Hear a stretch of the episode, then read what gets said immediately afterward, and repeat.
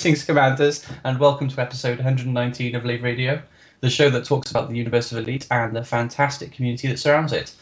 I'm your host, John Stabler, and tonight's show celebrates the Rio Olympics, and I'm joined by three guys who are dedicated to their sport. Talented in many disciplines, we're joined by the Daley Thompson of the creative arts, Alan Stroud. Yeah, talented apart from in reading tonight, obviously. I, to be fair, I changed the notes like 20 seconds ago.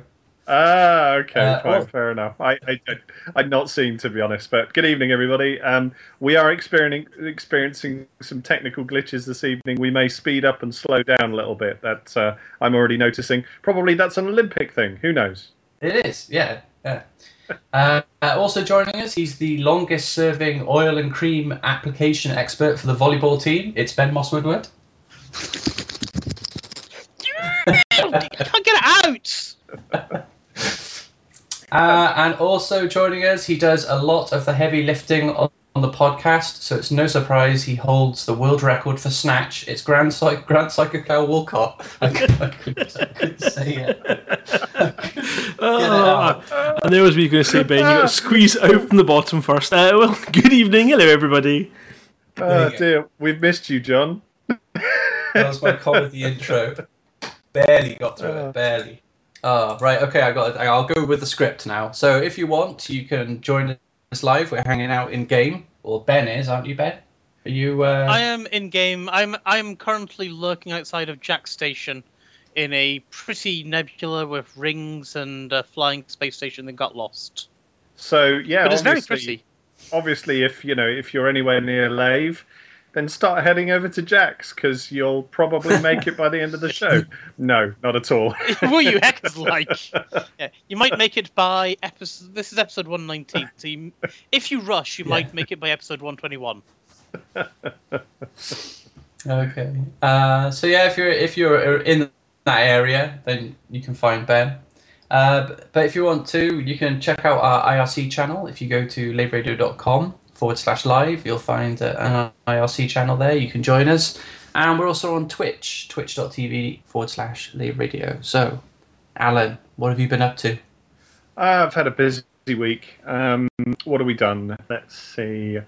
Uh, well, I've got a load of book reviews that I've had to, to get finished, which is is good. Um, I've been working on Wissamere Four, which is the, the fourth book in the Wissamere series.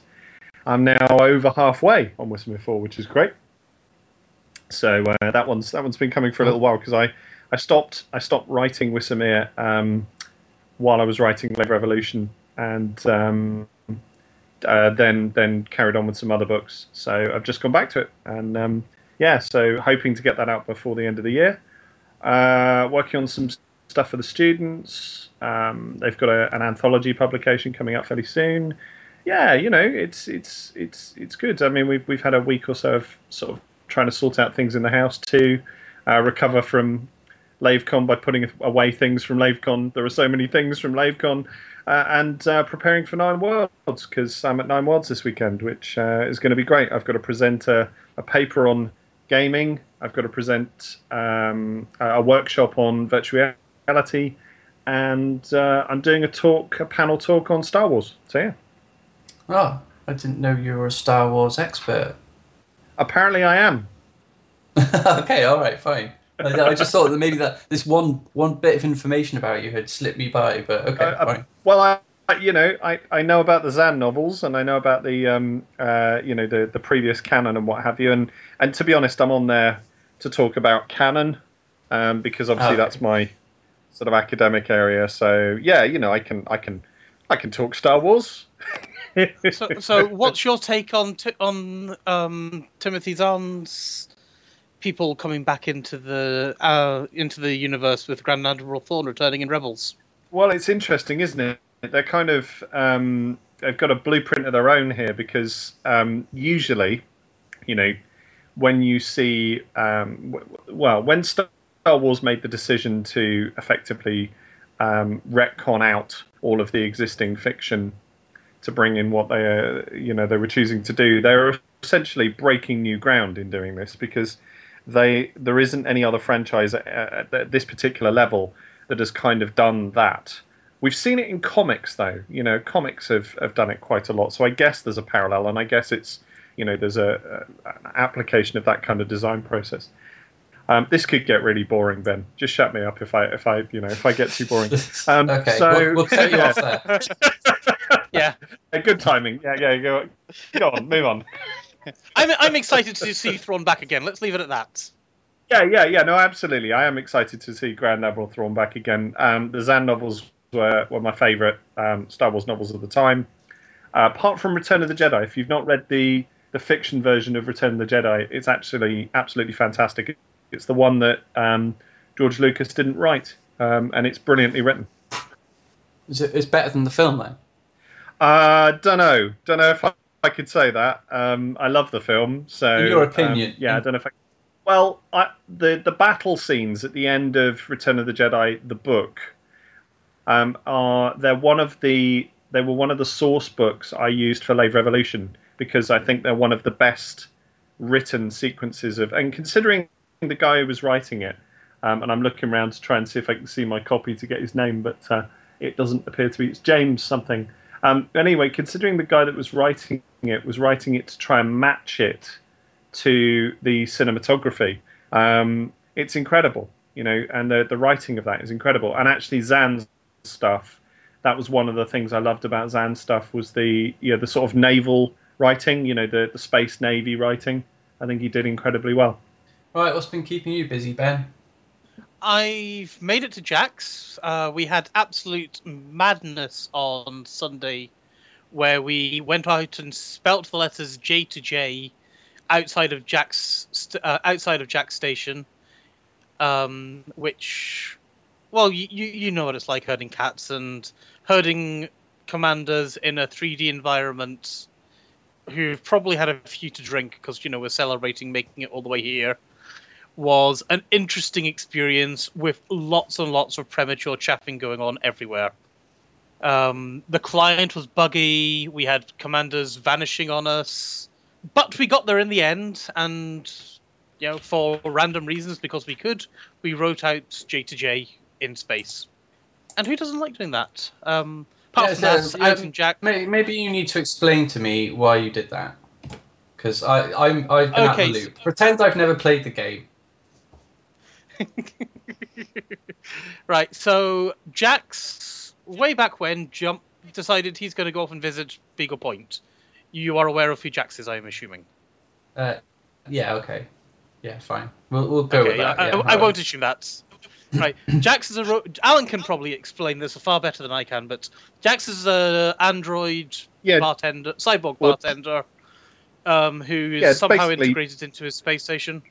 Go, Alan. Yeah, I was going to say basically, John, there was an old plot in the in the previous games about this bartender from a space station who wanted to effectively find a way to um, move the entire space station so that he could um, gallivant around the, the, the galaxy looking at things. So he always wanted to turn the, the space station into the, this massive ship.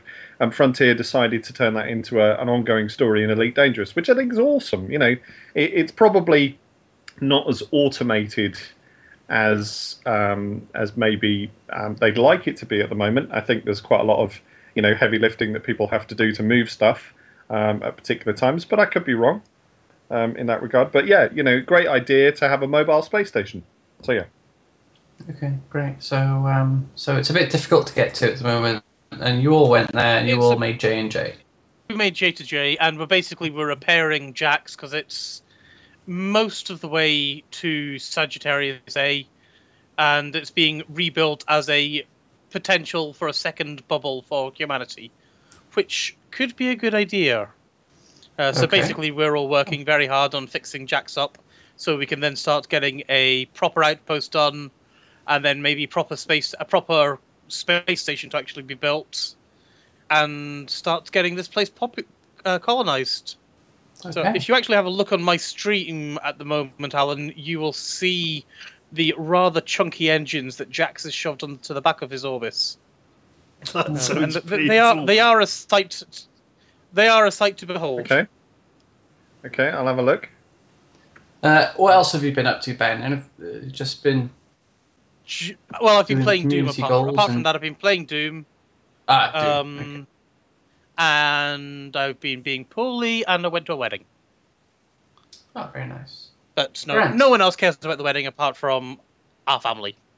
No, uh, we probably don't. Grant. Yeah.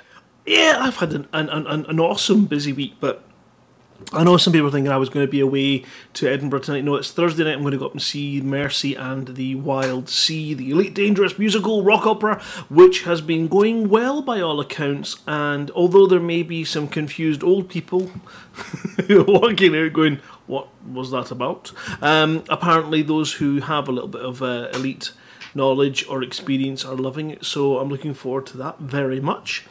Um, I had the cats um, neutered this week, so that was not so good for them. Um, but we did get some interesting news, which I think is good news, is that they are suspected of having something called the Khaleesi virus now. I, for one, cannot wait until they start farting out dragons. Um, so I'm really excited about that. Uh, uh, that's uh, apparently. Game of, Game of Thrones reference there. Uh, I, just- I, I, I don't watch Ga- Game of Thrones. I only know that because people keep on talking about it. But you know, I, I assume not everyone watches Game of Thrones, do they? I think everyone. I think everyone is. I think Yeah, it's, one of it I think yeah. everyone watches Yeah. it. Yeah. it's mandatory. Yeah, everyone watches it apart from you, John. Great. Yeah. I feel special now. So yeah, the, the, you know, I'm wait, waiting with bated breath, but no, actually, it turns out it's, it's got nothing to do with dragons or Game of Thrones. It's just a bit disappointing. Aw. No, actually, you know, this is this is where it stops being funny. It's it's going to be a lifelong condition that we are going to, and this is this is where it gets even more ridiculous. Um, having to maintain good oral hygiene in kittens. Now, Have you? Has anyone ever tried brushing your cat's teeth? It's just this is not going to happen. It's not going to happen. Dentabits. yeah, so we've got. Dentabits, Grant. Grant, Dentabits. Well, no, because it's not. That's not enough. That's not enough. not? Because this is Ah, apparently a virus which is very difficult to eradicate in catteries and anywhere with lots of cats. I know this is fascinating for you elite fans out there, um, but it lives in the gum I- and it. It, it essentially can lead to some pretty seriously nasty uh, infections. Uh, basically, it's a doorway virus, so it just lets everything else in. So maintaining and keeping it under control with good uh, treatment of uh, different types of specialist um, toothpaste and things to try and keep the virus under check.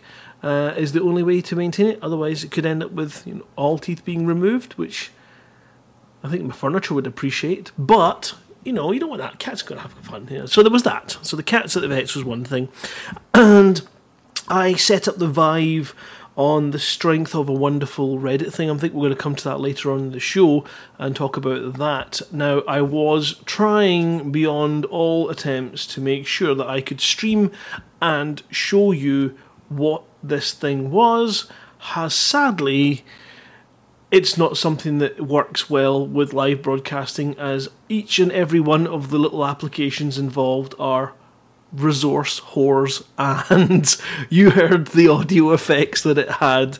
So we've binned that but we'll talk about that later on i think. Uh, i've not got the show notes open yet but we will. So vibes all set up. And i've been tripping away at my journey to Jaques, um, and I've been, you know, configuring VoiceAttack and uh, ED discovery plugins and EDDB, and trying to get the EDDI application running. Now, this is all stuff that will make Alan turn over on his seat because you hate third-party things that make the game easier for you.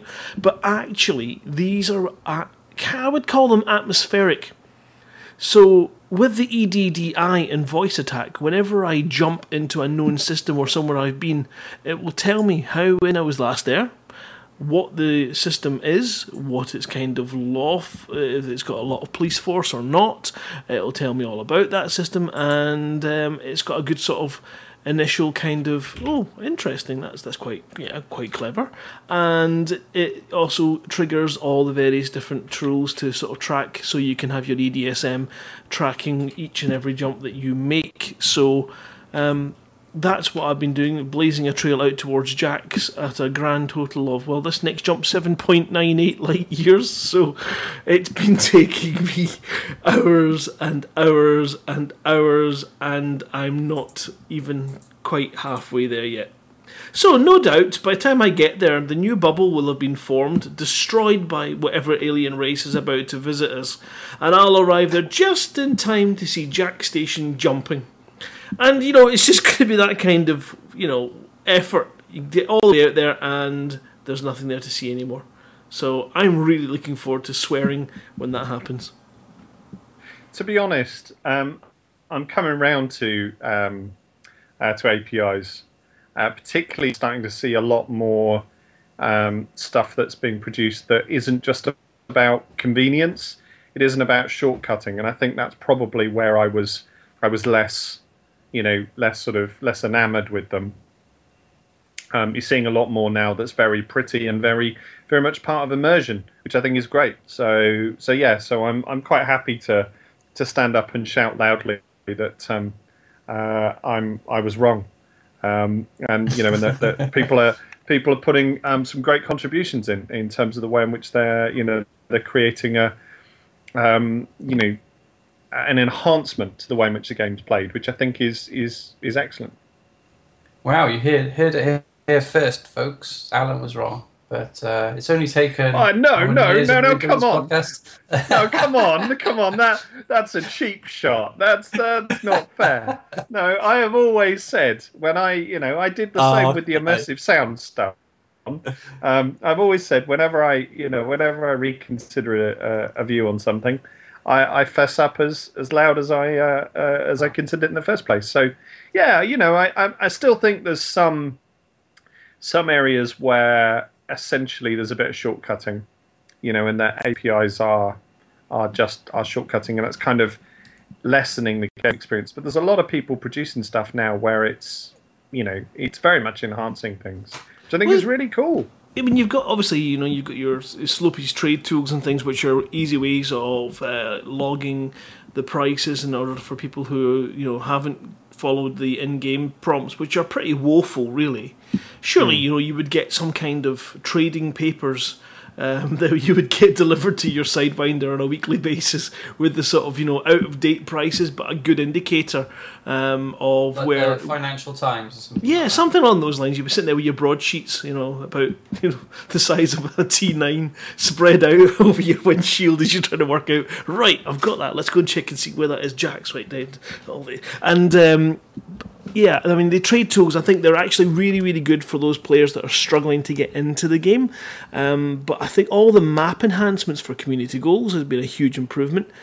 But the the the actual map, the EDSM stuff is amazing.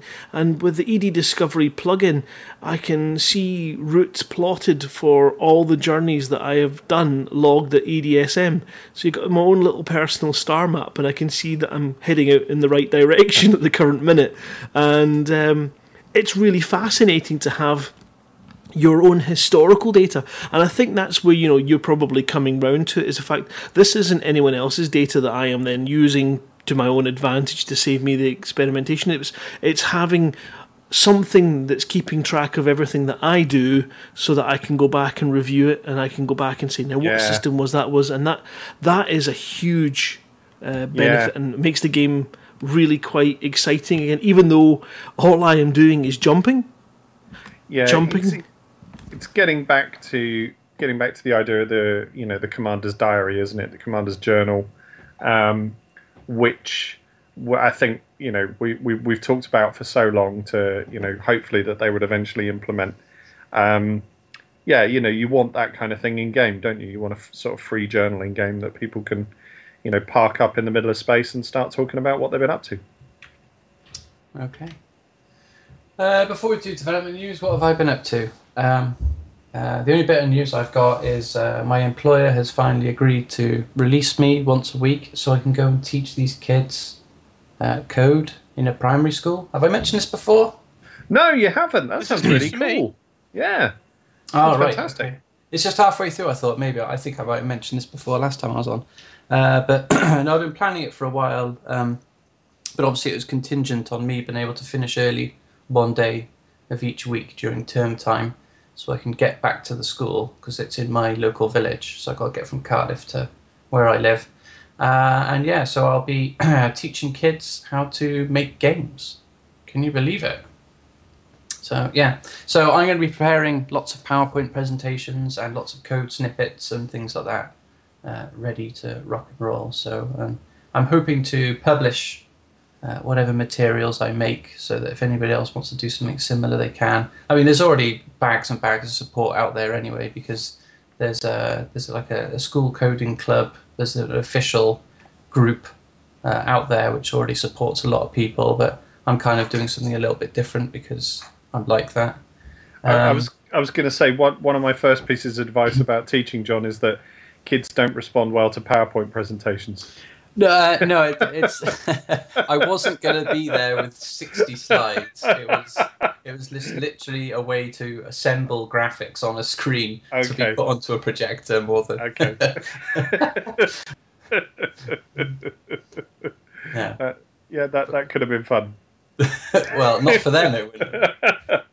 No, Um, no, no, they really wouldn't have. But uh, apparently, um, it's kind of captured uh, a- few people's imaginations, and it sounds like I'm actually going to be teaching a few of the teachers as well, who are going to be interested in learning to code. So, So- what are you what are you starting in? What um, are you scratch? Are you using Scratch or? Well, the usual thing is Scratch, but um, I've got my own kind of philosophy on it. Uh, so I'm going to be using um, a richer multimedia tool, which is more geared towards games, because Scratch is a very it's uh, the the the stuff that they've got is very generic. Mm. Um, whereas um, I, I know these kids, and I know that they really love playing games. They've they've got a Minecraft club at their school. One Right. night a week, they all get together and they play Minecraft. So you know, I, I know that they're big into their games, and so I wanted to kind of make it, you know, a bit more game centric. sure. Uh, and I know that they're really clever kids, and they'll be able to handle it. So that's what I'm going to do. And I think the first major project that we're going to tackle um, is going to be Pang, or a version of Pang. Have any of you played Pang? Uh, no. A Japanese game. It was where where with you got the bubbles and you've got to fire like a little um, grappling hook and split the bubbles up. Oh, okay. All right. Yeah, sounds cool. Yeah. Uh, well, you can you can YouTube it later. I'm I. I will. Okay. So it's a very simple game. Like it was either that or it was going to be Arkanoid or something like that. But you know. Ah, you, you see, I don't. I, wow. You know, you you know you know best what is, but as soon as you said it, I sat there thinking, oh, a, a, you know, a simple flight simulator, maybe Rescue on Fractalus. know, we you should know- remake Elite. no, no, no, Rescue on Fractalus with all that, you know, sort of um, uh, going over the place and trying to pick up stranded pilots, because that was that was really cool. But you know, Taxi, yeah. that- yeah, yeah, or, or um, what was the other one that um, uh, Lander wasn't it, or was it Lander that got released on the um, the was on Archimedes? the Archimedes, yeah. yeah, yeah, the the one where you you had this sort of strange elite style ship that you had to um, control over the ground. Was that David Braben? I don't know. Was it any guys? I do not know at all. No. Somebody's going to Google. There we go. Okay. I'm googling it. It's uh, Uh, I'm not sure. I you know I can't remember, but it, it certainly had the same sort of isometric detail and stuff, and it was it was great fun, and it was um, one of those ones that you you know you played similar to Elite, one of those ones that you played at school, which was was always good. no, I don't know if it was Braben. I don't know why. I just I think I maybe he just mentioned it in an interview. Um, But yeah, I remember that it was like basically Thrust, but in 3D, wasn't it? yeah, yeah, that's right, and it was it was over the ground, so of course you you you know you were trying to avoid obstacles on the ground as well as doing anything else. Yeah, I love that that um, aesthetic where you had the ground is made up of those squares. Yep. And I was reminded, did you play Zeewolf on the Amiga? It was it was exactly like that, but you were a helicopter, but it was practically just lander. But, No, uh, no, not me. Uh, that would have been a Jarvis thing, I think. Probably. Ah, fine. Okay, so that's what I've been doing, and uh, I will keep you up to speed. I'll probably uh, I start in September actually doing the club. so Sounds great. Time to prepare. No doubt I'll be coming back in September, and I'll be saying, "Ah, I hate it." I don't know. I hope not, but we'll see. Okay, all right. Time for some development news, and I have the newsletter. There's now t- for me these newsletters are getting more and more community every week, or is it me? Um, No, it's good. It's not just you. yeah. Last week was pretty much all community updates, which you know is it's it's nice, but not so good for us. No, no, I, uh, yeah, I got no problem with community stuff. It's nice to see everybody's, you know, taking pics of weird and wonderful things. You got Ed in a red hazmat suit, and you've got uh, just the amount of content that people are creating. You know, logos for their crews, and you know, it's it's just it's it's a real living, breathing community in game, uh, which always amazes me. But uh, there's lots of pictures of these shells. What are shells? Exactly. Are These. Uh, they, you mean the barnacles? Would these Well, be no, I've seen. Oh, right. It, it just must look different in this picture. I've se- I've, I've seen. Bar- I thought I'd seen barnacles before, but it's probably because it's lit better in this picture. Yeah, But, uh, that would yeah. help though. They look like they look like Yeah, it's the um, barnacles. sh- They look like shells. Um, and yes, there's been loads, loads of stuff going on with the barnacles, and I think it's going to continue to rage on uh, over the next. Well, crikey, who knows how long it's going to be before whatever happens is going to happen. Well, it, it does strike me that whenever they're just just on the, the matter of the photos of them, whenever they're taken, is it just me? But do they look pretty crap? Um, in that they, you know, the, the actual objects themselves, when you're in game and you, you have a look and, and everything else, they're, they're they're fine enough, but they just look kind of stuck on the landscape. Yeah, what I mean? th- there's no kind of blending at the bottom. No, I don't think. it's it's and it's quite strange because every other thing in the game has quite a lot of, um, you know, of quite careful shading, blending, um, you know, and, and we've we've talked, you know, for a number of weeks about the gradual improvement of graphics across the game, uh, you know, in the ships and uh, and everything to do with, you know, with sort of Elite Dangerous, and it's the barnacles that always look like a throwback. They always look like they've come out of something. like one of the first PlayStation 2 3D games where everything kind of looks like it's just been stuck onto a. yeah, or DirectX Nine, or Direct. You know, you know what I mean? Yeah, Something- yeah, yeah. You know, maybe maybe out of Artemis or out of. Um, I um, hope there's no developers listening to us slating their work. oh no, I, I, I wonder, and I was I was kind of coming to a point that wasn't quite as you know as negative and cynical. Um, I wonder if that's part of the the coding relating to it because the way in which you know the way in which these things are sprouting out of the landscape does it suggest that in some way this is um, this is procedural rather than it being um, uh, completely crafted. Do you see what I'm saying? Yeah, yeah. So, like, the arrangement of these barnacles and these tendrils or whatever they are coming out. I mean, I've never seen one in real life. I mean, so have you guys seen them? not sorry, not in real life or in the. My, I I don't know, but there's some things in my garden right now.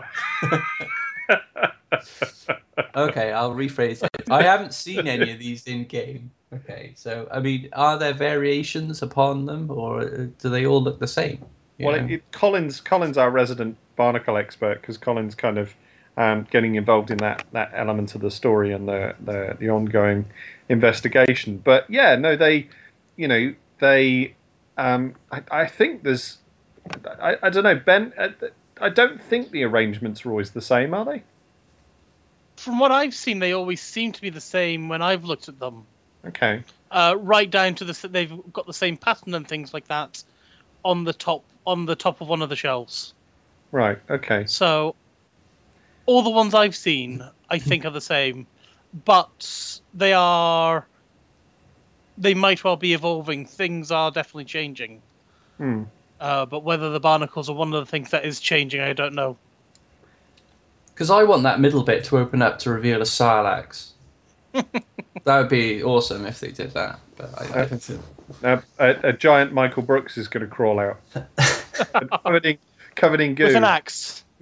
Well, I was going to say naked, except he's grown his beard Oh, God, to, no. to cover his front. Yeah, can No, I just point out you, you're now not just having a go at devs, but you're going to have a go at Michael Brookes, who does actually have very big axes. Um, well, I, I was, I, you know, I, I was kind of okay. Yeah, fine.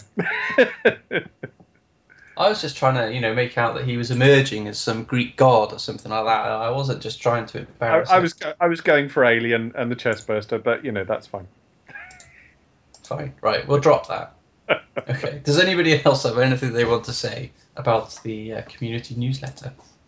Well, we've got some interesting stuff relating to the the you know the the elements of Galnet, which we're kind of touching on a little bit here, um, and we've got a little bit later in the show, which we're going to talk about um, on uh, on Galnet, um, specifically the uh, the graveyard. But yeah, we'll we'll come to that.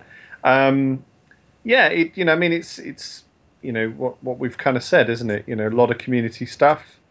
Um, it is you know nice to see the stuff about special effect again. You know, obviously that uh, you know anything relating to, to charity and charity con- and um, some of these pictures are are very pretty. I'm starting to worry about my graphics card. Um, you know, it, it might be that um, I'm going to have to do something about it. Hmm. okay. All right. Well, we'll we'll touch on those other subjects. So, uh, time for um, uh, we don't really have a main discussion. We'll make something up in a bit. But uh, in community corner, I've got m- more weirdness and um, start of main. Now, I actually read this. Uh, this poor commander Fizzleburb. He seems to have lost his ship. I'm sorry, what's his name? Sorry, did I Uh, pronounce it? It's Fizzlebub. Um, Fizzleburb. Sorry. Fizzlebub. Um, Not Fizzlebub. Sorry. No, it, what's Fizzlebub? Is that something else? Is that a character out of some show I don't know about? uh, well, I, I don't think so. Okay, Uh, fine. it's it's Phil anyway. So uh, uh, as I say, I, I know Phil. So um, Sorry, Phil. he's uh, he's a lovely chap, and he's um, uh, slightly obsessed. What was interesting is that the week before this happened, uh, he was questioning me about Thargoids, and um, asking me all sorts of stuff, and you know, saying you know what what what's happening with this and what's happening with that, and of course, you know, you're kind of saying, well, there's some information in this book and some information in this book, and no, you you know, because he's come to the game a little bit later than than some other people. Um, but then he was he was playing, uh, went down in his lander, and um, sent his ship away, and then checked to see where his ship had gone. Um, and then when you see where his ship actually went to, and how far away it went, um, things do start to get very weird, very weird indeed. So it's something like what, 69 trillion light years away. Right. So what? It's it's gone through a black hole or something. It's so far away. It's it's nine nine comma two two three comma three seven two comma zero three six comma eight five four comma seven seven five comma eight hundred and eight light years away. Hmm. I'm just looking. At, I'm sorry. I'm just looking at the number, and I'm wondering if there's it's something. Nine that- times ten to the power sixteen, basically. Yeah, I'm thinking of an overflow error or something like that. Could have caused it. Um, Oh, that's that's just so you know. Let's just say Thargoids. Yeah, exactly, exactly. You know, I, I think Yeah. it's much better to say Thargoids. Um, so an I overflow believe- error. So anyway, he, he took a look at where his ship was, um, you know, and there's a nice nice dot out there in space um, of where his ship uh, d- disappeared off to, um, and then unfortunately he recalled it, you know, and, and obviously, um, uh, you know, that was it. But he managed to repeat it. He repeated the uh, the problem, went back to exactly the same same place. Um, Hirai A3, um, I believe he was on, and um, uh, you know, he repeated all the, you know, all the circumstances, tried to make sure that everything was exactly the same. And yes, his ship disappeared in exactly the same way. So, um, so yeah, so we were um, we were speculating as to whether um, whether SAD A had been implemented and there was a there was a separate galaxy, or whether anything else, um, you know, was out there. But if you think it's a coding error, then that's that's a bit of a shame. Yeah, I'm sorry to, to rain on the parade, but it it would seem to be something like that. Unless unless it, you know his ship did find a black hole to go through. I mean, I'm I'm happy to speculate with a black hole. Okay, well, um, Ben, so- do you, uh, Benny, you, you know, you're you're you've not heard of any other instances where this has happened. This is the first and only time I've ever heard about this. I think it's awesome, though. Yeah, maybe he could do recreate it again and then destroy his SRV and then be transported all the way out I there. think I think he tried something like that. He did replicate it, um, uh, and I think he tried, but I think it just it just brought him back. Unfortunately, um, I'm just trying to find. There is actually a uh, there is a um, a thread on this on the Elite Dangerous community. So on EDC um, in um, in the Facebook group. Um, there's a thread on it there, and there's more information there. There's obviously there's two pages on um, on the the Frontier forums. Um, so yeah, so it is worth sort of checking out and, and reading up. But yeah, I think in the second instance, he did destroy his um, his SRV, but uh, either the game crashed or it, it didn't do what it didn't do is what we all hoped it would do is send him into some strange obscure patch of space which no one had ever seen. So you know, bit yeah, of a shame. if it had, it would take him quite a while to get back. He'd never get back, would he? Come on. there is no there is no hope. that That is he a long get back. way. yeah, he'd be cursing himself for not But it buying that Class A scoop. But it was it was so interesting that the previous week we'd been having a conversation about Thargoids, and that um, you know, and that he'd been particularly interested in all the conspiracies relating to Thargoids, and then pop, his ship disappears all those light years away, um, which I thought was fascinating. Okay. Um, curious developments in Tierney's Lair. Okay, so this is the new ship that's being added to the graveyard. We've had a um, a statement about this in in Galnet, haven't we, Ben? We have indeed. Now Uh, the was that- graveyard. Was that, a? Oh, no. I was going to say the graveyard doesn't, strictly speaking, exist at the moment, does it? I don't think so. Unfortunately, I'm Yeah. a few thousand light years out and can't yeah, check. Yeah, no, I, I don't think the graveyard does exist yet. However, it's been something that Dave Hughes, myself, and a few other people have very much tried to um, uh, to push for with Frontier. You know, every time we're asked, you know, what sort of things should we see, we want to see the the Tianisla graveyard, um, and um, yeah, so it's obviously something they want to do, and of course they've now got the ability to put wrecks in games, which I'm assuming is, you know, an ongoing sort of thing towards putting this together. And yeah, so they, you know, hopefully now seeing a couple of mentions is something that will that will bring it about, um, which is really cool. Cool stuff.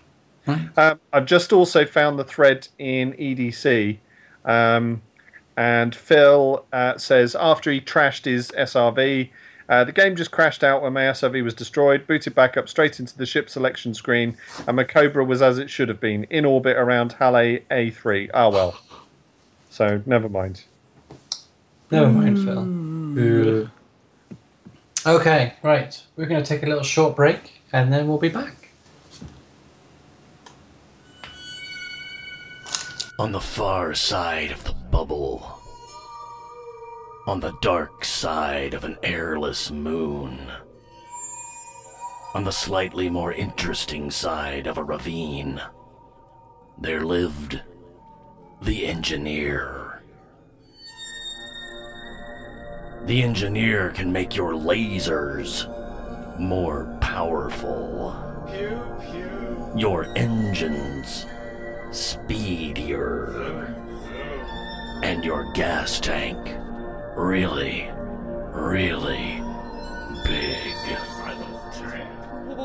What do you want? I want fish. Wait, what? That's right, fish!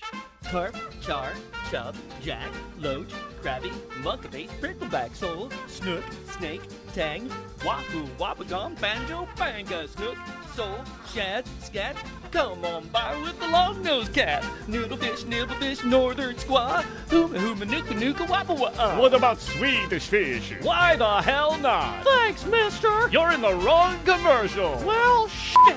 Fish, because, you know, space.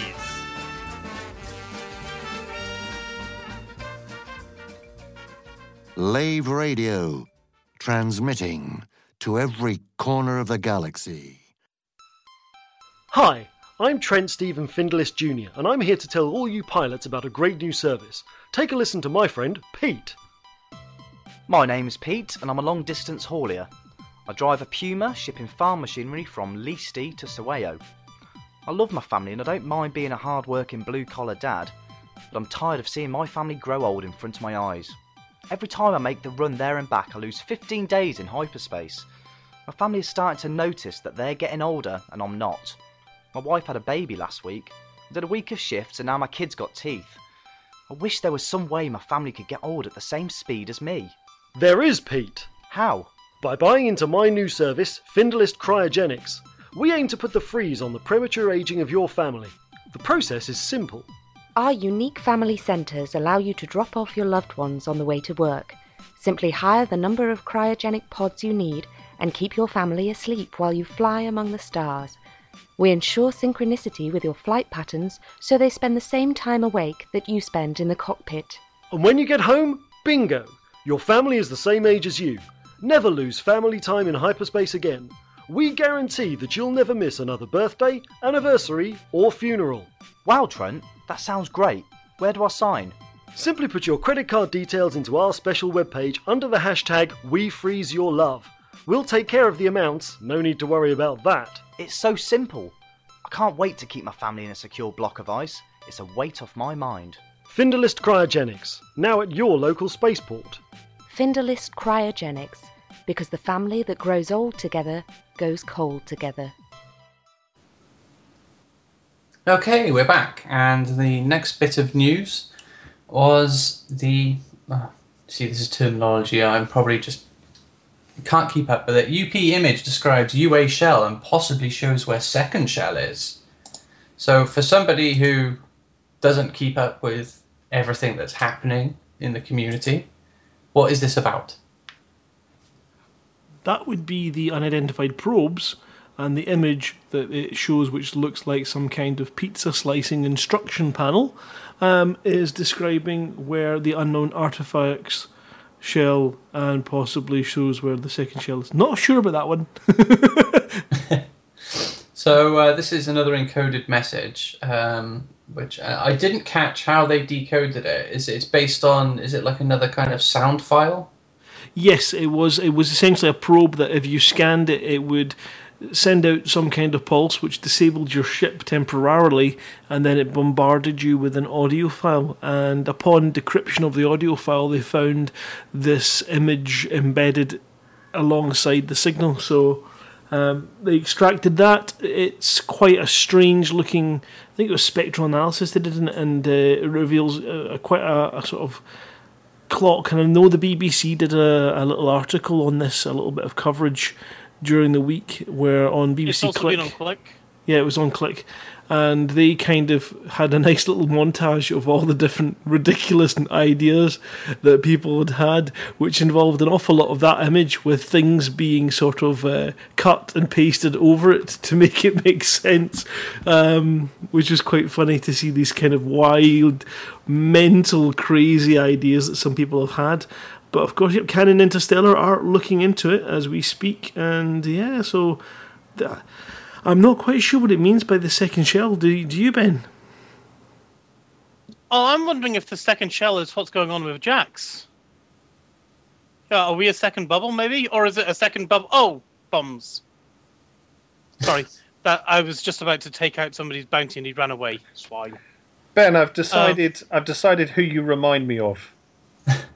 It's Murray Walker. If you ever listened to Murray Walker um, when he was there for for Formula One, he because of course he was commentating on stock footage that was being beamed in by a, a foreign broadcaster. He would basically commentate to the footage, so he would get halfway through something and completely change topic. It was great. Um, thank you, Ben. I'm doing. I'm. Try, I'm trying to do things in game as well. I get distracted by showing things. I, I'm still not Um, quite. Anyway, you know, I- I'm, I still, was- I'm looking at the graphic just now that the the, the the link that we were showing so this this on Reddit, and it is that pizza image, and it does seem to be that they're using some interesting maths to suggest that uh, yeah, I, I, I who came up with that? Mr. Beeps apparently is the is the Reddit name that posted it. That's far too clever. It's far too clever. Line denotes reference points outside the shell at a distance of 4x. This could either be 4x from Merope, or more likely 4x from the start of the shell, so really 5 times total distance, or 675 light years from Merope. And the California Nebula and Witch Head Nebula are both within that range, so they're suspecting, I think, that this is the source of where these unknown artifacts and probes are coming from. And uh, Sol is 402 light years from Merope. Signal could refer to radio waves broadcasting from Earth. Far too clever. Yeah, it's it's almost to the point of authoritative clever that you you kind of have to. I, I, I had a moment once where where somebody um, uh, threw some science at me in a game, and they had they had obviously you know built some some things off of a certain amount of speculation on this and a certain amount of speculation on that, and you just got so far through it, whether they were trying to explain it to you, that you went, I can either accept this or I can ask questions, in which case I'm going to be here for another hour. Uh, so it it's quite dense. I think is what I'm. I guess I'm trying to say is that you know they've it's quite authoritative in the tone that they've they put to this by um, by depicting it in a graphic, but it's also quite um, quite dense in terms of how they've they've made these calculations. I think it's fabulous, you know, and it, it does, you know, um, it does increase the sort of speculative, um, you know, concern in terms of the way in which uh, this sort of works, which I think is great. And to be fair, you know, if you've got to search a 675 light year three dimensional bubble, um, you know, to try and find a, a, a corresponding source, I think that's that's quite a lot of searching, isn't it? Really?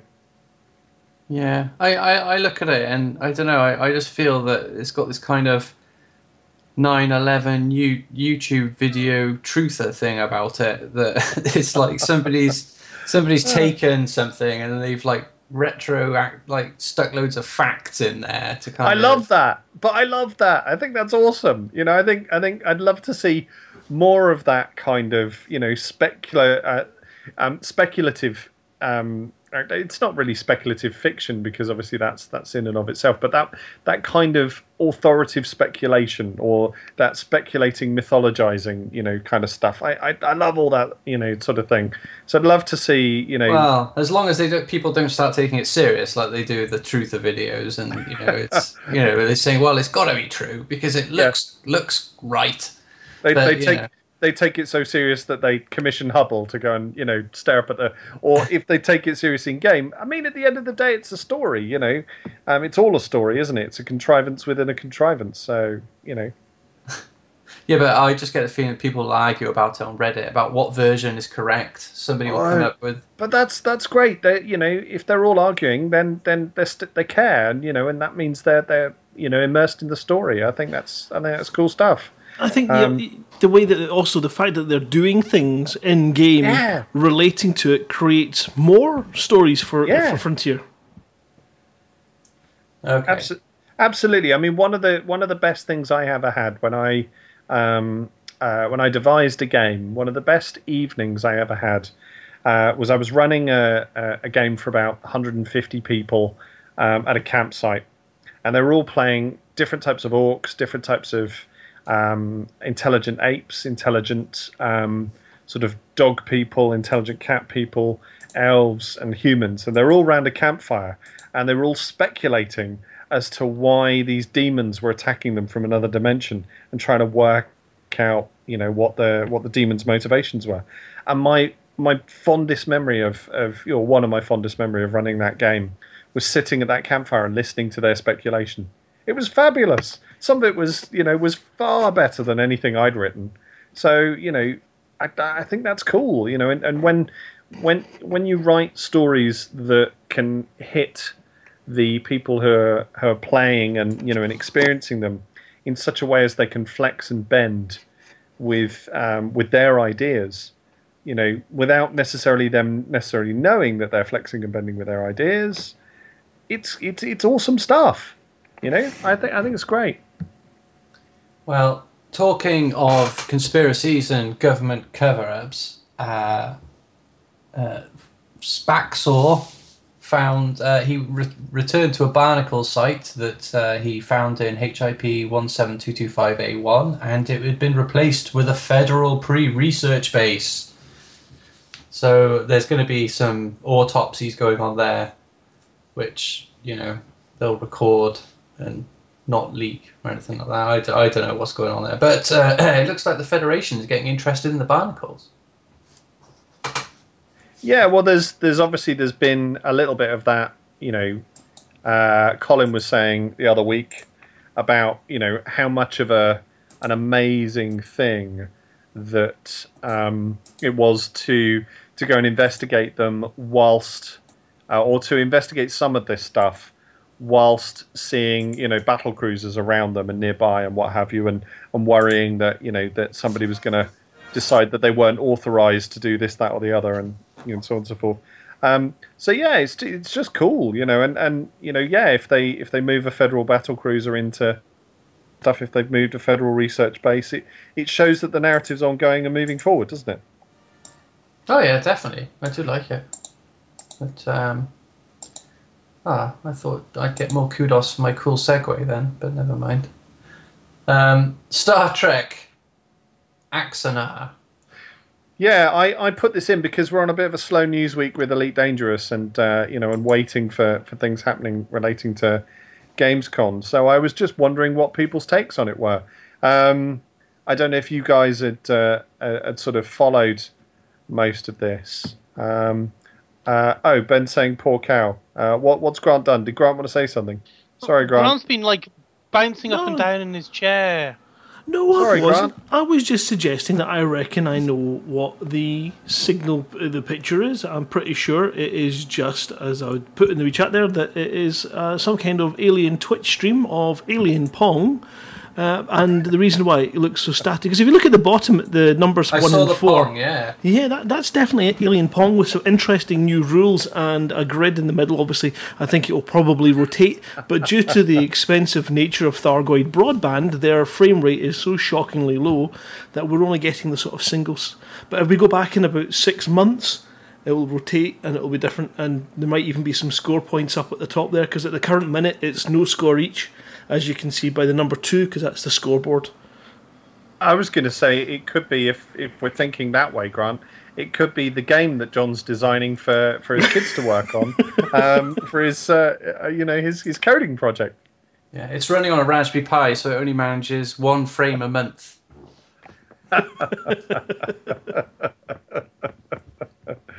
Uh, Don't diss the Raspberry Pi. It does some good stuff. Oh, I, I love my Pi. I've got I got two of them. That's how much I love it. I just love Um, pie. You ate all the pies. I can talk. Okay, all right. We'll go back to Star Trek. Okay, so Alan, give us a little bit of a kind of summary of what what interests you. I mean, I know you like Trek, but about this in particular.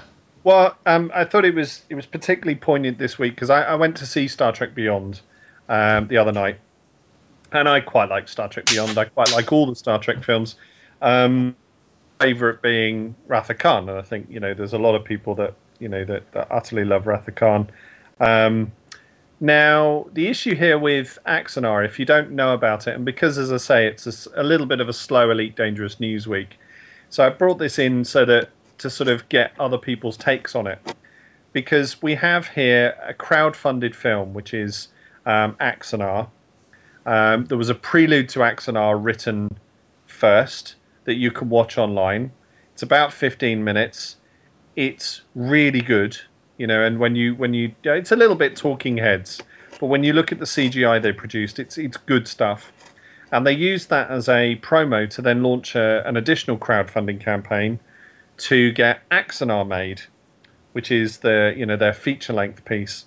Um, and in this feature length piece, they um, they basically uh, said that they were raising money to pay for the production costs. So when this reached a particular level of um, crowdfunding funding, uh, Paramount decided, uh, no, you kind of can't do this. So Paramount and CBS decided to start suing them, and uh, this is what's been going on since. So um, you know the the matter is is now at court. We've had, I think I may have mentioned it a little bit before. We've had um, the Paramount being instructed because of the way in which uh, these deputations go. They have to define what is Star Trek. So they had to lay out a list of patents or a list of things they, they consider to be part of the Star Trek brand, which were being used by Axanar. Um, this this sort of referred to the Klingon language, referred to other bits and pieces. Um, so yeah, so you know, and it's it's an ongoing suit. Um, unfortunately, there's also um, they've issued some fan film guidance, which has been very unpopular. J.J. Abrahams and um, the current director of Star Trek Beyond have come out and said Paramount really shouldn't be suing these people, and everyone thought that it was all going to go away, and then it didn't because you know basically they continued to see these people. um, it's it's just just really interesting because it sets a, a weird precedent with regards to crowdfunding because with crowdfunding, you um, you get this, you know, this thing of um, the the line has always been with fan creations. The line has always been prior to the sort of emergence of Kickstarter and what have you. The line has always been, if you're making a fan creation and you're not making any money, um, and you're doing it for the love, then you're an incredibly noble and you know and and you know contributor to to the fiction and you know and well done and you know and um, oh you know pat on the back for all the amazing things you've done. The minute you start to obviously either make money or in some way money seems to be involved, then that switches completely. It becomes about intellectual property, copy, copyright, etc., etc. Now the interesting thing here, of course, is that what what does the crowd fund fit into? Does it fit into to one side? Does it fit into the other? Um, which I thought, you know, I thought was very interesting in terms of, uh, you know, all things. Well, I mean, I'm guessing it's it's not for profit, so. It's, Yeah, how do you how how do you define that though? Because there are quite a lot of companies out there that are revenue revenue neutral. You know, that will will run something, will do something, and they'll pay for all the you know the expenses, and they will have you know potentially even people taking salaries and what have you. Um, but ultimately, the company will balance the books. And here you've got professional actors being hired, some of which used to be in the Star Trek series. Um, you know, and they are being hired, so so effectively their time's being paid for. So, how do you define that specific issue? Mm. It's No, not. it is. You're, you're looking at it the wrong way because lawsuits and lawsuits are always about one thing, and the party who instigates the lawsuit uh, has to prove damage. So it's Right. not about whether or not they're making a profit. Obviously, if they're not, if it's clear they're running at a loss and it's a labour of love, there's not going to be any money there to grab. So that you know, you trying to reclaim the damages. So if someone was to, for example, create some kind of strange bondage um, sex version of uh, Elite Dangerous using the game footage. what you're doing there is you're damaging the reputation of the IP, and regardless of whether or not you've made a profit or not, they would need to stamp it out because the damage would outweigh Yeah. any benefit that it brings. If someone makes a fantastic video demonstrating the entirety of the galaxy and exploration to uh, amazing music that they've done, then you know if they then stamp their logo on it and promote that it is their music that they're promoting then they're making a gain out of it that's not necessarily monetarily but it is definitely a profit of some sort but again because there's not been any money taken for it it allows some companies who are happy to turn a blind eye to turn a blind eye. But that's why you have the media arrangements which are you know no donation buttons. And i would probably think that the media agreement would also have no um, kind of misleading or any kind of message that might misconstrue who made it. So if you're having a video and it's a film and you don't mention Frontier for the actual gameplay that you may have used in the footage, it could be misconstrued that you are suggesting that you, as the director or the producer or whatever, are responsible for the visuals within the game, and therefore you would be in breach of any kind of non-profit agreement with Frontier. And it is a it's a, it's a very grey area, and the best thing to do if you're doing anything like that is just to contact Frontier and wait until they get back in touch with you. what? To give you uh, the, the sort of go That ahead. could take a while. It is down to damages. It's, it's, it's more damage. So, in the case of that film, because they're then using actors, you couldn't sue the actors individually because they're definitely profiting from that particular project, but they're also covered under what would be a contract law. That they, they had signed a contract with them in goodwill and therefore would be protected from any sort of class action. The worst thing that would happen is that the film wouldn't come out. So it's damage. It's whether or not the original IP holders believe that the film is misrepresenting their brand in a way that they don't like, or they feel that it's too close to being better than anything they've put out. and that that you know that that is part of the part of the issue here because of course a lot awful lot of the the people who um, are fans around this essentially because Star Trek's got that kind of space navy thing to it, which I mean I alluded to a little bit with um, Star Wars earlier, but um, the, certainly Axanar appears to, from the footage I've seen of the prelude, because I've watched the prelude and, and the other bits and pieces, you know, it's got that kind of space navy feel to it. It's on a fraction of the budget, um, although the budget is quite significant. It's a fraction of what you know they would put into a, a full blown Star Trek film, and yeah, potentially it's in danger of showing them up in that regard, um, which I guess is where you know the legalese starts to come in in relation to whether that's damage. Um, no, Ben, I think it's over a million. Um, sorry, Ben. Ben, sort of asking uh, ten thousand pounds or hundred thousand pounds. Fairly sure it's over a million and a half at the moment. Give me a minute, and I will. I will go find. It's one of those things, though. I mean, oh. from from the point of view of having just recently watched a, a number of the big blockbusters, and I don't know if this is a current trend due to the CGI nature of the majority of these movies, but where's the epic stories anymore? I mean, okay, you know, you got a big story, you got a big baddie, but it seems to me that in a lot of these films, the solution is already in hand and clear to be seen, and it seems to be that in a s- in a whole movie there's one problem and then they solve it. Whereas normally in these films the epicness of the tale is all the little issues that they have until they uncover how to attack the the main problem. And then even in that process it doesn't go very smooth and you get all those kind of different stories and exciting parts in it. Um By that question- reckoning, Grant, what, what was the epicness in Star Trek: The Motion Picture? For that matter, No. what was the epicness in Wrath Khan? It's in- like, well, Wrath okay, Khan, Khan no. doesn't think in 3D. That's his problem. But that wasn't, you know. But the Wrath of Khan, you had you had, you had obviously the issues where Chekov had um, a, a sort of really bad case of slug. earworm, and um, you know there was she had those kind of issues where somebody was compromised and it wasn't clear how that was going to be. So rather than oh right, there's the baddie, here's how we're going to beat them, and then they beat them, you kind of feel that the film's already at the conclusion before it's had a chance to develop, and I think. I watched World of Warcraft and I found that one was I enjoyed it overall. It was really quite nice.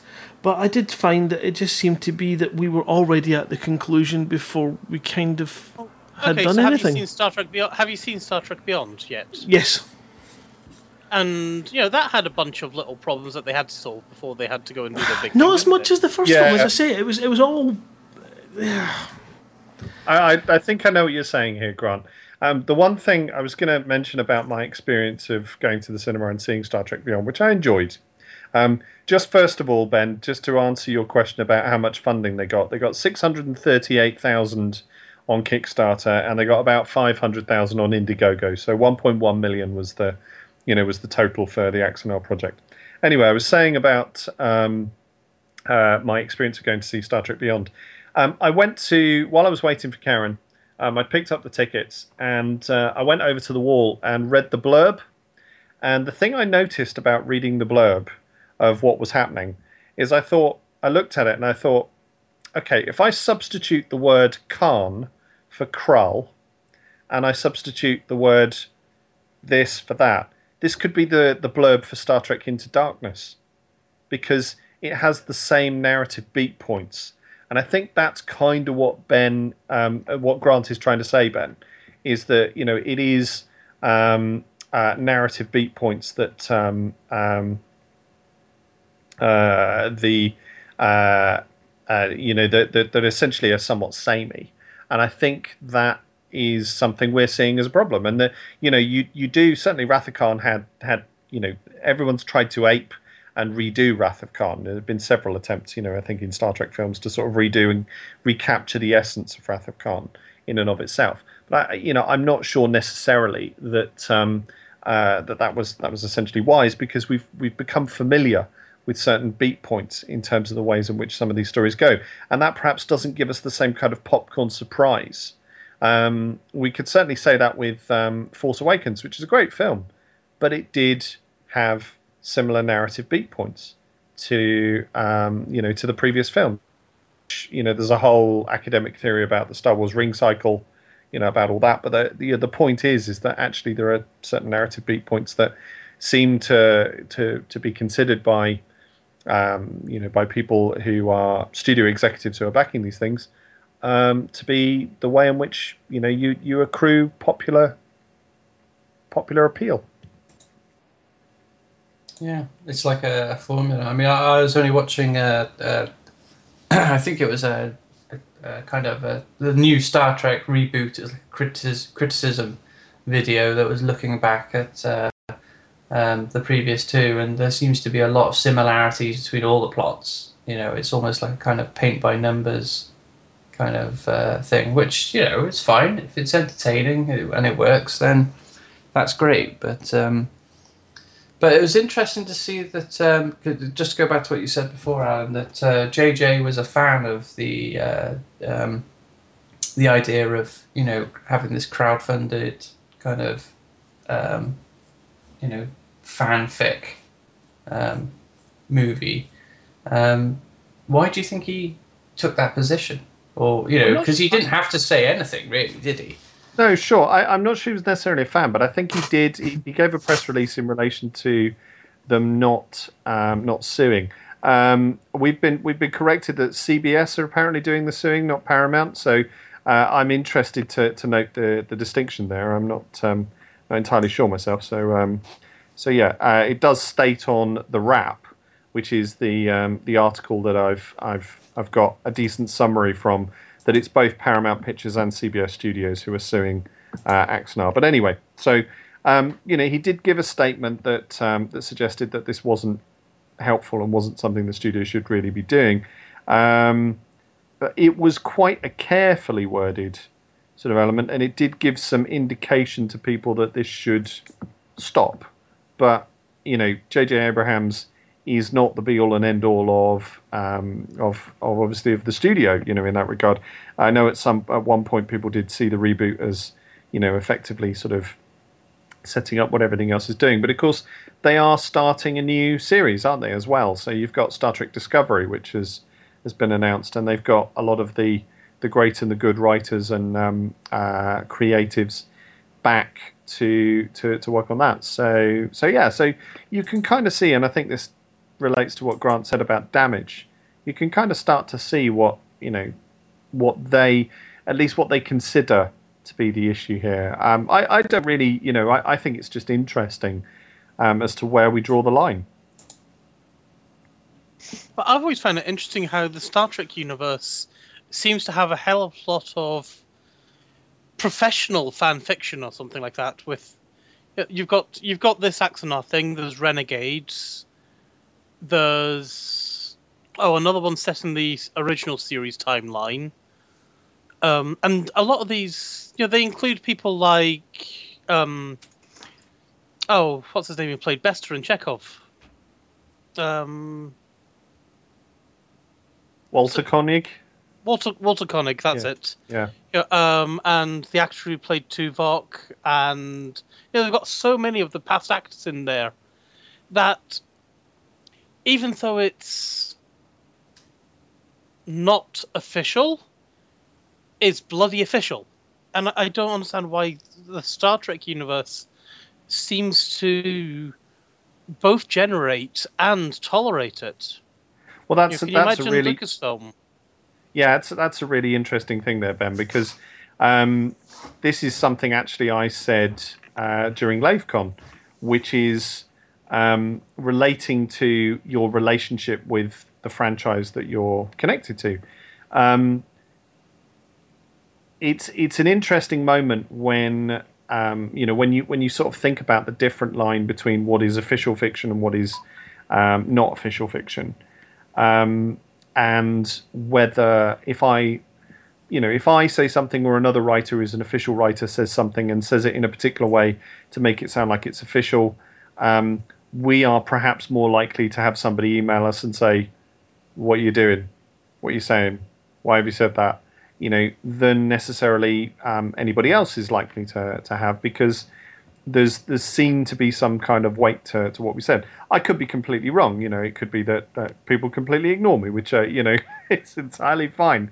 But the point here is that um, the uh, it is interesting that uh, faces in this regard, you know, with Axanar, faces lend something credence because they've acted in you know in previous stuff, and I think certainly um, in Star Trek it's most interesting because, of course, of what Michael Dorn did. Because Michael Dorn played two characters, didn't he? You know, he played um, Worf, and he also played uh, a sort of a predecessor, an ancestor of Worf in um, uh, Star Trek: Undiscovered Country. So, you know, it's quite interesting to sort of see how, you know, how that that sort of connects, as it were. Is Michael Dorn in any of these fan films then, or is he not?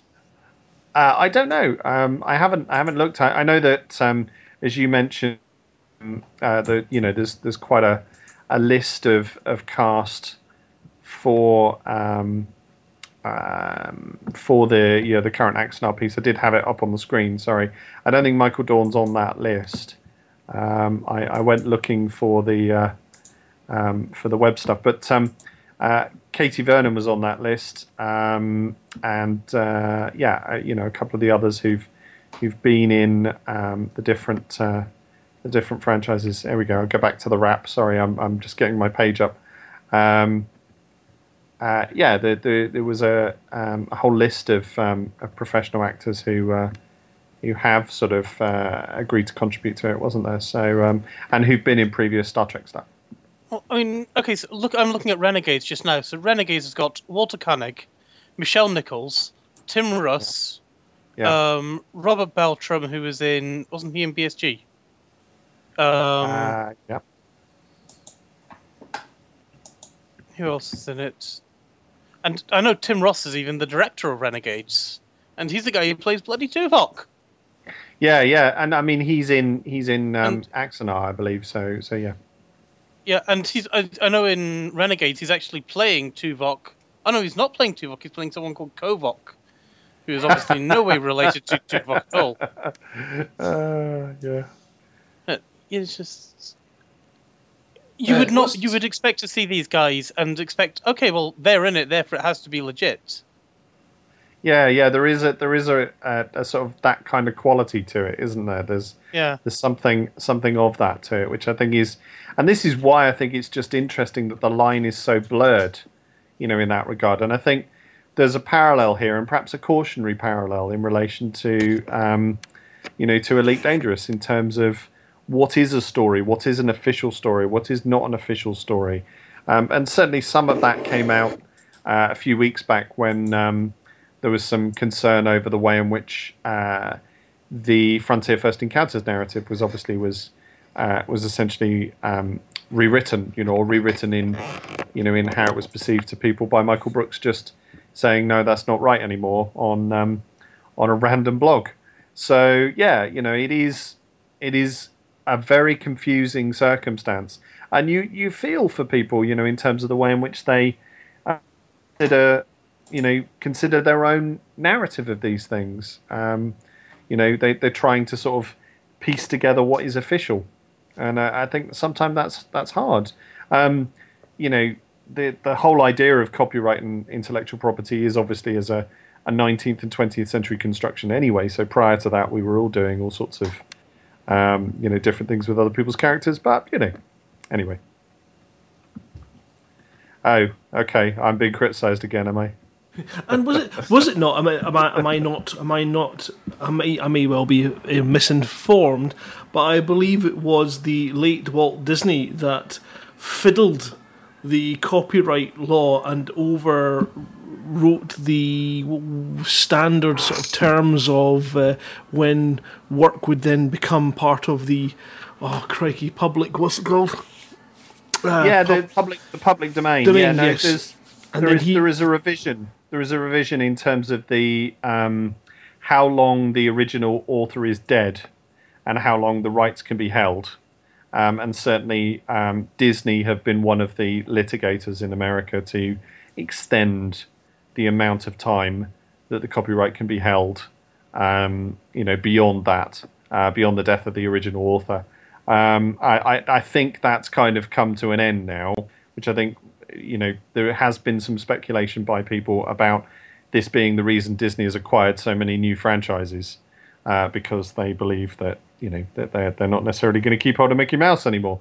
Um, I, you know, I don't know. I mean, obviously that's that's speculative, but um, there was certainly there was some other interesting stuff with Sherlock Holmes and um, uh, the stuff to do with that, um, which I thought was uh, was very interesting, and the and the estate of uh, um, of the writer, you know, um, insisting that people pay a certain amount of money to reuse and to and to remake Sherlock Holmes. So yeah, Uh, well, I've got my new cartoon series almost ready to come out uh, about Mikey Moose. Um, should be out in the coming weeks. Mikey Moose, the space space moose. That's a, uh, ste- uh, the first episode is uh, steaming boats. Steampunk boats, yeah. But it is. I mean, what what the reason why, of course, I mean, the whole thing is if you are a content producer, if you make stuff, and then someone uses your stuff and makes a fortune out of it, then it's sore. Because what gives them the right to take your stuff? So, uh, having a wife who's an artist and having a six million euro uh, seizure in Spain and warehouse full of counterfeit goods uh, of our artworks out there, and you're sitting there thinking, you know, if they'd gone through the legitimate channels, we would have a significantly higher income, which would be, you know, amazing. But if you break it down, you went to these people and say, you do realise, you know, that the artist has been uh, disabled and, and has to work from her bed, and you're ripping off her work. They don't care. So I mean, I understand it from the point of view as the creators. You want your stuff protected because it's how you make your living, and why should anyone else make a living off your work without even so much as a nod towards you? However, that strange attitude, which is not strange because it's completely, you know, human nature, but that attitude stifles creation and it stifles, you know, the, the whole concept of open source. So I think, you know, there should be protections there that are reasonable for the original creators, and there should be a degree at which people can work or be inspired by work in order to create even better advances and all kinds of things. So, and on that note, HTC putting their uh, their their code and their APIs and their the, the coding for any accessories for the Vive, making that open source, I applaud them. I think they've just won the internet. Yeah, I, I mean, one of the things that, um, you know, obviously we're seeing more and more franchises. Um, well, we're not seeing more and more franchises, but we are seeing more and more dominance of franchise, uh, where you know you've got extra, um, uh, you know, extra content by a spin-off movie via um, a TV series attached to this, and you know this attached to this, and and the coordination of those things, and you know, and I I freely admit that's that's a research area of interest for me, but it does make this issue of intellectual property come into quite sharp focus, and certainly there is a need, particularly in you know because people consume this content fast. Let let's let's look at just how quickly Galnet's news articles go through, you know, and how quickly stuff is changing, moving, you know, and and, and going forwards. Um, content is being consumed fast. Uh, as as the official writers, at times we were given the opportunity to you know to put some news content into the um, uh, the news streams. You can't keep up. You know, it, you you have to be playing constantly to you know to keep up with what's going on there, and you know, and have a lot more time than necessarily you have. And also, there isn't any reward related to that, so you know it is very difficult to you know to to do that and keep up a day job. Um, so yeah, so the the interesting thing here is that um, it's stifling creativity because we we like this you know the familiar characters more adventures of the people who you know who are familiar to us. Um, perhaps we aren't you know stepping out and and finding out about new things quite so much. Perhaps we aren't taking the risks on uh, on a new story on a new um, new new character uh, new identity. Um, that we can we can discover as much as you know as going back to the old familiar things that um, that we like. And of course, you know we're epitomizing that talking about a computer game that's a remake of a 1980s computer game, aren't we? And, let, us talk about what happens when you let your internet intellectual property uh, allow for countless fecking reboots of the same bloody story. I am talking to you, Spider Man. Spider Man, what the chuff is going on with your franchise? Could someone please get it into order? I'm sick and tired of seeing how the blooming Spider Man came about. We know that story. How about something new? also, Ghostbusters. Boo. Although apparently it's quite good. I haven't seen it yet. Yeah, I, I like Ghostbusters. I thought it was really good. Um, it wasn't quite the. Um, I think it will be seen in the future as as good for different reasons than you know than what what necessarily the um, all of the the qualities of the film. But I thought it was very good. I thought the unfortunately the originals got that that you know nostalgic kids moment for me because it was a formative movie of my my childhood. Um, but it was certainly better than Ghostbusters two. So um, so yeah. Is there a, an equivalent in the new movie to um, the sexual predator known as Peter Venkman? uh, probably not really. Although, uh, um, yeah, you know, I did. I watched the original a little bit before I um, I went out and saw the new film, and um, yeah, it is quite interesting. You know, it, there are certain things in the original that have dated a little bit, um, and let's face it, Peter Venkman has dated quite a lot. Um, I, I, I meant that as a pun. Uh, but yeah, no, the it, I mean, it's it's interesting, isn't it? So uh, yeah, because so, yeah. if you think about it, Venkman was funny back then, and now nowadays he's litig litig litigious that word. He's going to be in multiple lawsuits for sexual harassment. Um, it is funny how the, the, the you know just yeah I love Bill Murray anyway, so I'm going to finish that one there because I think it was just you know him and the combination. It was a it was beautiful chemistry with a perfect storyline at that time. He's got know. he's he's got a cameo. Um, it's the worst cameo. I'm not spoiling anything for you here. Um, I, I, I think the best cameo was probably by Janine, the secretary. Um, she's also got a cameo. Uh, Dan Aykroyd's got a cameo, um, and um, Winston's got a cameo. So um, so yeah, so there's you know there are, there are some cameos in the in the film, which is great. Um, because we're, we're, totally off topic here. You got me into my one of my favourite subjects, which is films. and um, do you think it needed a reboot? Could it not have been a continuation? I think it would have been awesome if they had stumbled across the old equipment in the building after buying it and then it inspired them into the sort of supernatural capturing business. I think that would have been a wonderful way to carry on the story. However, I've not seen it yet, so I reserve judgment to come back on a future show and go, I love it, it's fine. Okay. Right, Gamescom, who's going? Uh, bit of a distance for me. It's Germany, unfortunately, um, and and I'm a little bit busy because uh, the run up to August is uh, I'm already chock a block in terms of what's there. However, I did put this on so that we could get a bit, a bit of a listing of the other things that are going on, uh, not just Elite, um, and sort of get an idea of, of you know of the the stuff that's running. Um, yeah, you know, I mean, obviously we've had from Frontier that they are doing a little elite meet, I believe, there, aren't they? And um, you know, and, and they're going to be there. But what's interesting on the the list from Pocket-Lint.com is I don't think they've mentioned Elite Dangerous on their list of games. Uh, they just mentioned Frontier as an exhibitor. Yeah. Um, so we got a, a list of games in the middle there. Um, what's your favourite, John? What are you looking forward to? if only I had time to play games. Um, well, actually, the Worms WMD, because I love worms. So um, that is actually of interest to me. Um, but I mean, just looking down the list, I mean, oh, Planet Coasters mentioned. Um, yeah. That's something that I, I did actually get. I mean, I, I was never a massive coaster game fan. I played the original theme park and I played it a lot, so I really liked it. But I'd never got into the genre. You know, all these people talking about, oh, you know, this one or that one was best. I've only ever played one of them. So I, I, I got in on the beta and I've I've really loved that. So I'm I'm looking forward to the final version of that. Um, but just looking at this list of games, it's kind of it's a little bit depressing talking about franchises. How many of these games are actually um, you know uh, sequels? You know, you've Yeah. got a bat, you've got your Batman, you've got your Battlefield, and you've got your Call of Duty.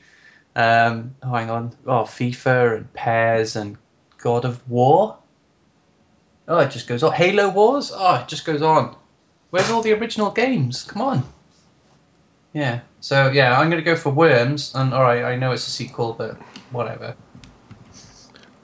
I, yeah, I'm not particularly keen on uh, Planet Coaster, and I know that might get me into uh, bother with Frontier. But you know what? I've got the alpha, and I've played it once, and that wasn't the day it was released, and I've not even gone back. I don't even think I've done any updates. Right, what am I excited for? This one probably will come as no surprise to anyone that has played me any games. Civilization 6. I'm sorry, it is absolutely. I have already pre ordered it, and I've pre ordered it in the don't be so flippin' stupid. Why are you paying that much for a game that's not going to be out for bloody months anyway? I can't help it.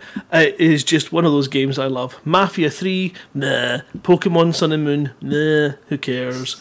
There's just, you know, I'm I'm looking down there and I'm thinking, how many of these games are just adding VR to the end of them in order to justify their existence? Batman Arkham, VR. Woohoo! Really? Who wants to be that physically sick while playing a game of Batman? Nobody. The next year's going to be Civilization 6 VR, so you can look at your buildings as. Oh, honestly. Don't hold back there, Grant, will you? Cuphead! I'm looking forward to Cuphead, because I haven't got a I- clue I, what that I haven't got a clue what that is. That sounds interesting. I'm gonna I'm gonna Google it because I reckon it'll be uh, amazing. Whatever it is. So they've got a Welsh version of The Witcher coming out. Welsh version of the. Hang on, hang on. Let me look at the list. I'm sorry, where did that come from? I don't know, just in my head. I don't know. Titanfall 2. Uh, I, I see Skyrim's on the list again. Is that game ever going to end? it's just ever going to end? It's just always. And every time I think I'm going to, I watch someone playing, I think I'm going to have a go at this, and I jump in, log in, and then I have to spend that 15 minute intro sitting in the back of that bloody car, hoping that they'll execute me before I get to the start of the game and have to go for the long walk through nothingness and boredom. Talk about Elite being a grind. Elder Scrolls, Skyrim, you are a grind. Um, however, if they ever manage to get the whole Skyrim game going like the massive multiplayer GTA, I am in and you'll never get me out because that's what I wanted all along from Skyrim. I don't want I want it to be that kind of beautiful wonderful game where you can pass by a village and there's your mate, your neighbour from two doors down, and he's been a farmer since he started the game, and you go traipsing across his ground. Online, you know that, don't you? Yeah, but it's just, uh, it's not. It's just It's not. basically WoW, but Yeah, and yeah, I, I do not I've Warcraft, got but issues. That I, I think. Elder Scrolls apparently. Yeah. Puh. Wow. Elder Scrolls, but I'm- like World I of am- War. That sounds. I mean, Well, that Elder sounds Scrolls pretty good. Online. Oh, oh, steep. That you know, Elder, but, it's, the but nice that's thing that, pricey. that I like about Go on, the thing I like about Elder Scrolls is that you're playing an RPG more like an FPS, in that it's all left click, right click to do various spells and actions and things like that, and you combine them with t- in appropriate times, and you're aiming and all that kind of stuff in Skyrim. Whereas in Elder Scrolls Online, when I tried it, it's like select your target, press one, press one, press one, press two. Oh, three's come up, press one. And I just like, yeah, I've played this before, thank you very much. There is something It special. might have moved on since then, but There's a couple of specials that are on there that are actually. I mean, Mafia was quite a pretty game, so it'd be interesting to just to sort of have a look at it, but not particularly get excited. However, there is something that is on that list that is really quite exciting, and unfortunately, I kind of misread the two games that are side by side there and thought South Park Bridge Crew. Wow, South Park does Artemis, but it's not quite that. It's Star Trek Bridge Crew, which has Oculus Rift and HTC Vive, and it's got VR, and it's going to be. Uh, I know, could it be? Could it be as good as Artemis? Could it just tick the box? Because for my entire existence, I have been so excited at every Star Trek game, and then been completely bored, senseless whenever I've started to play them. It just didn't have that kind of easy in for me.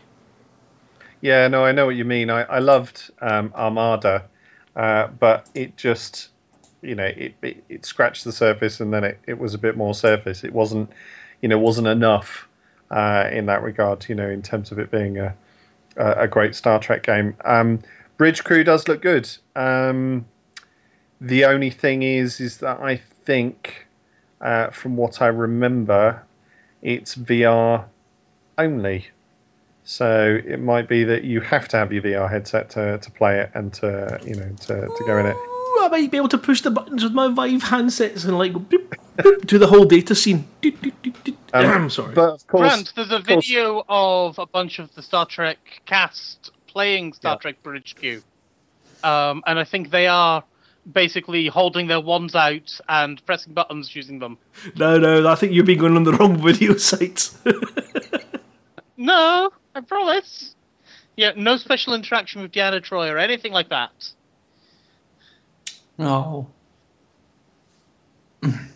Unless you Yeah, want to, I no- Yeah, no, I, I'm I'm fairly sure. I, I can't remember, but um, uh, I think it was the the VR setup was you know was was essential.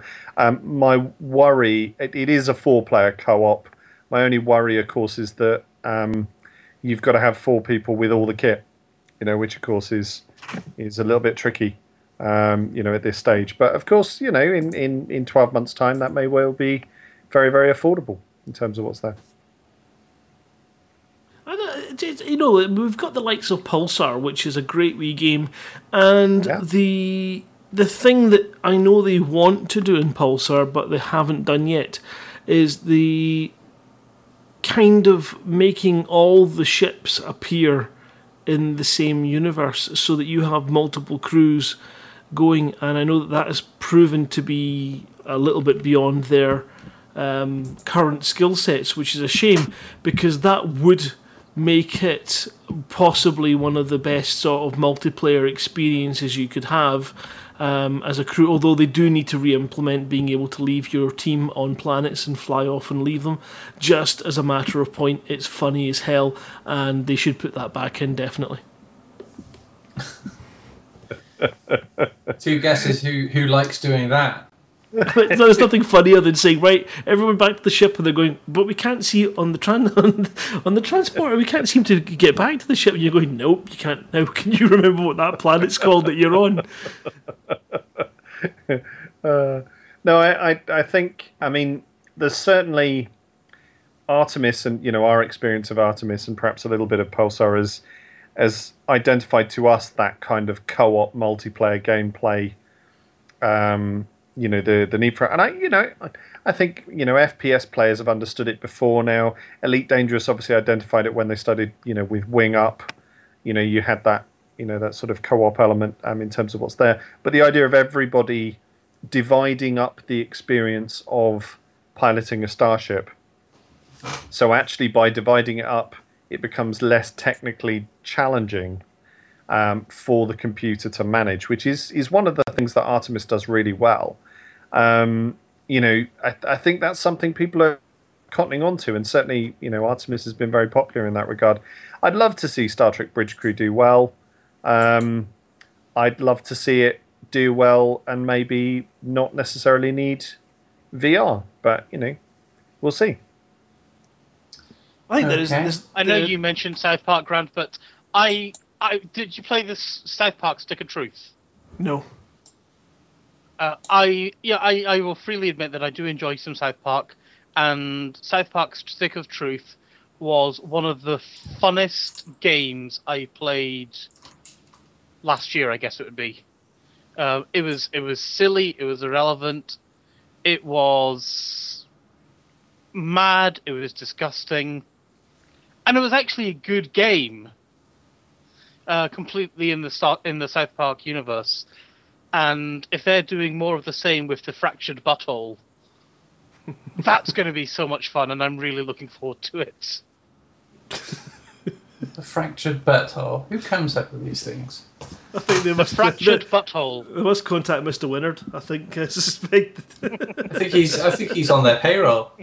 Uh, wouldn't surprise us. But I think you know, um, speaking about Artemis, and, and it's not really particularly relevant, but you know, Alan, the, I, I didn't get an opportunity, and I'm not sure if anyone did. Um, that can give some good feedback as to how did the Artemis crew versus Artemis crew game go because obviously you can have multiple ships and multiple groups uh, in that game at LaveCon. How did that one pan out? I didn't get the feedback on it. I did um, speak to Bill and David. Um, I think uh, a little bit. They they basically there was one huge internet cable run between the two crew systems, so they did do a late night head to head on Saturday night.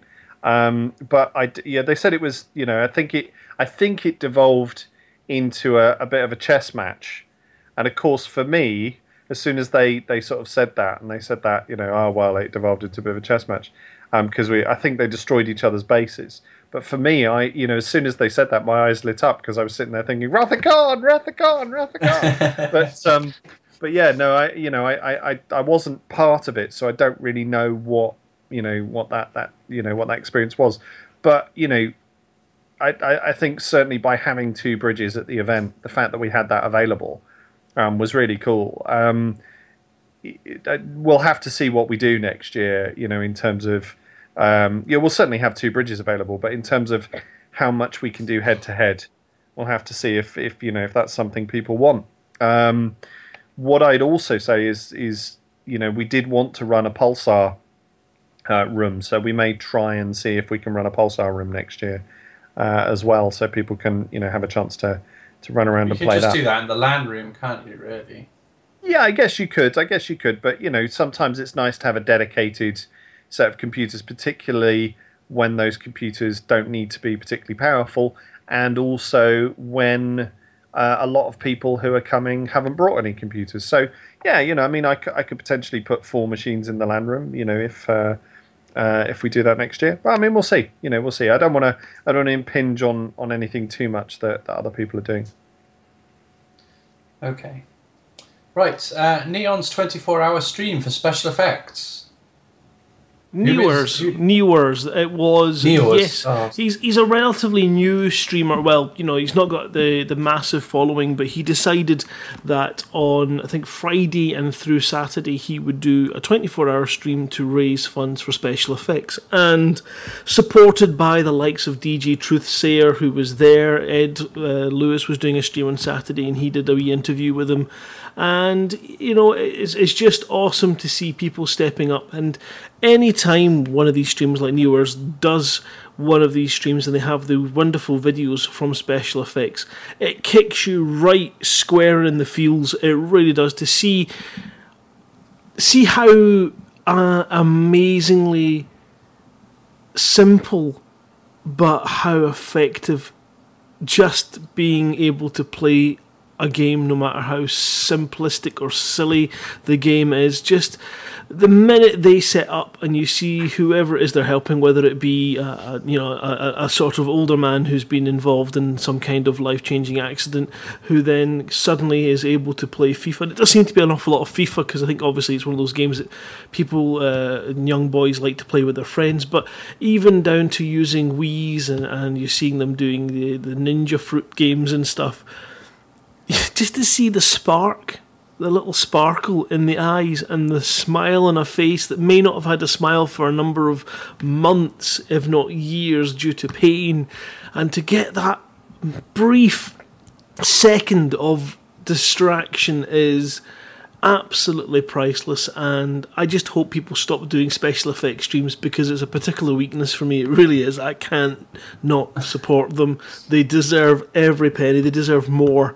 And uh, I just wanted to sort of big, big big you up and give you the huge uh, thanks that you deserve for raising an amazing total of one thousand pounds for your stream. I think it was just over a thousand pounds at the end of it all but congratulations and well done and thank you very much for for doing that for special effects. Kudos to Neos. Um, we had one question, which was uh, talking about um, Gamescom 16, and uh, I think we made some predictions at the end of episode 73A. So that's something we're going to have to dive into. Um, and we, I apparently we made some predictions about season three of Elite Dangerous. But, well, we're always making predictions, so um, we'll have to revisit those, I guess, uh, after Gamescom. Does that mean we Uh, need to listen to episode 73 again? Well, it said, well, he helped us out. He said it's at the tail end of 73, so. tell you tell you what we could do we could take next week off and just play it Uh, to to be honest, we've we've made that many predictions over episodes, and um, you know it'd be nice to see see some of them work if uh, if they they come about. Um, No, my, my guess is that none of them will work. bragging rights though eh? we need to go back and check it and see who gets ultimate oh, yeah, bragging absolutely. rights yeah, yeah.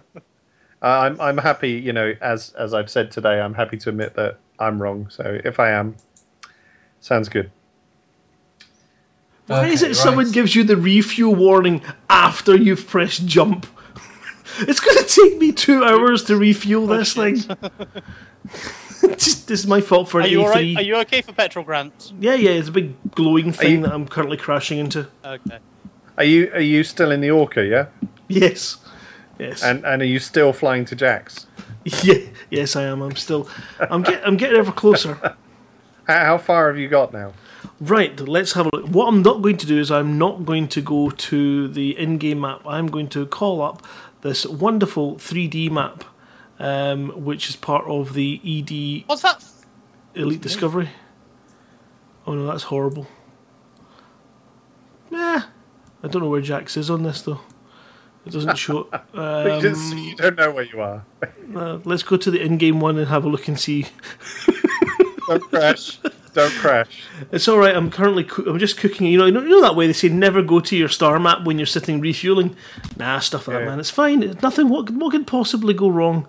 Right. So that's Jaques Station over there, that big yellow thing. And if I turn around and look at where I've come from, yeah, they still seem closer. Um, let's let's have a look and see. Uh, click on that. Come on, come on, let me. Ah. Mm, Okay, let's go have a look and Well, see. while you do that, I'm going to give a shout out to some people in the IRC channel. So, uh, thanks to Penguin, Arkenbaus, Commander ba- Babster, uh, Commander Lennon, Commander Starion, Commander Tea Time, Commander Swarp, Galactic Midden is with us, uh, Hawkus Alpha, uh, Jucalo, Jucalo, uh, Ripped, and the GT. Thank you for joining us in the chat. It's a pleasure as always. Uh, ben, did anyone actually come and see you in game? Somebody said he was going to, but he didn't show up. so tough. Uh, Voltamp did say he was going to try and say hello uh, about an hour ago, but I, I've not seen him. No, you shouldn't have said his name if he didn't turn up. You've given him kudos for not doing anything now. He he was nice and said he's a fan of the show, so Oh. I'll, I'll be nice there, I suppose. And then slag them off for not bothering to come and say hi.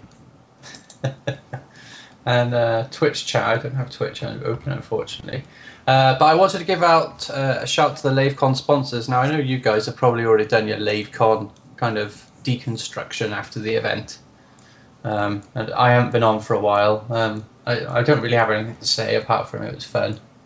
And it was great to see everybody again. Um, I'm not going to mention anybody by name because then I'll forget somebody and they'll get upset. Uh, but shout out to the sponsors, of course, ED Tracker because they sponsored the event, uh, and Michael Brookes's Old One Productions. Um, he brought those fantastic art prints, T-shirts, and uh, his his chess sets that he's been putting together. and the CCG and board game social trader, uh, Elite Gaming Game Cab. That was awesome. That was really awesome. They they set that up in the LAN. Um, we had to go in the cab. It was like sitting in a real cockpit um, with this massive um, subwoofer underneath you, so everything just kind of vibrated you. And they brought this old school arcade machine, which was fantastic, and HCS voice packs. So thank you to all you guys. Right, Cow, where are you? I am about, it looks like 16,000 light years away from it. Sixteen thousand. Yes. You guys are off your head. You really are. Is it 16,000? Okay. I've done about six. I was going to say, yeah, I think you're about you were about sixteen thousand when I looked at you. Sorry, you were about seventeen thousand when I looked at you earlier. So Yeah, I managed to get a thousand light years done in tonight's show. Yeah. It does. Although I'm not quite there yet. I've still got 55 jumps to go to get to a thousand. Um, it takes me about 120 jumps to do a thousand light years. bloody hell! Ouch. takes It, forever. it was taking it was taking me seventy-five to eighty jumps to get to a thousand. Yeah, that sounds a lot more fun. See, the It only does, the, it's really not. the only comparison I can draw is I've I've got a book on Wattpad that um, is uh, is getting more and more reads because if anyone knows Wattpad, Wattpad's a sort of free site that you can you can put your your, your stories up on. One of my books is on there, and it, it hit the featured list a couple of weeks back. Um, and so over the last sort of six or seven days, um, it's it's trebled in the number of reads that it's had. Um, but it goes up very very slowly. So of course you're looking at other you know other books that have been on there and have got millions of reads, and uh, you you know you get a couple extra a couple of hundred extra a day and so on and so forth. So yeah, you know I mean that's that's the only comparison I can make. But of course I don't have to sit and go into hyperspace and and play on my joystick. I just had to do the writing. I think Ben's got a question about the, the game cab. Oh yeah. Yeah, I'm- sorry. Just one, just wondering, John. Actually, you know, you've obviously you've played with the game cab, which I didn't get a chance to go and do, even though I did go and see it. And you've played in a Vive or a, a Oculus Rift. No, no. Well, I've played in a, in a very early Rift. Yeah, not not the uh, production version, but yeah. Okay, okay. So, which, given that if you could have one, which would you actually prefer? Um, well, if it's just for playing Elite, I thought the game cab was awesome, and I, I thought it, it gives you a completely different experience, and it's it's worth having for Elite. You know, if you can afford it. I don't know how much they cost, but you know, as for VR, I mean, I'd like to have VR.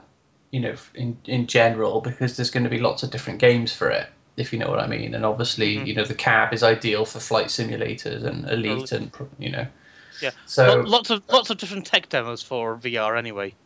Yeah, yeah. So, um, well, hopefully that'll change. Uh, and when it does, hopefully the price of them will come down. I might actually buy one. But um, Well, I, I've got I've got the gear now, and um, uh, that's particularly interesting for for watching 360 videos. Um, the Olympics at the moment is is quite interesting. You uh, you load up the gear, and um, the default screen for the BBC Olympics coverage puts you suspended in midair above Brazil, and you look down, and you basically you look down and you go, "I should be falling." It's quite it's quite strange. It's quite hmm. strange. You know, you can see Christ the Redeemer miles below you. And you're like, I, I really should be falling. I'm I'm gonna I'm gonna you know skydive directly into the Olympic Stadium and die. Great. Well, I mean, you, you say, I mean, the journey is quite long and labor, you know, laboursome to, to Jaques at the moment, and, and there's an awful lot of jumps. However, Ben had uncovered an interesting article that I think is probably worth to sort of bring up now, um, because it is spectacular, actually. Um, unfortunately, it was far too much processing for tonight to be able to do the stream and the broadcast and have this running. Um, but essentially, this commander, um, Mac Daddy B, um, says he feels like he installed a stereo system in his ship um, and recorded a nice YouTube video of it working.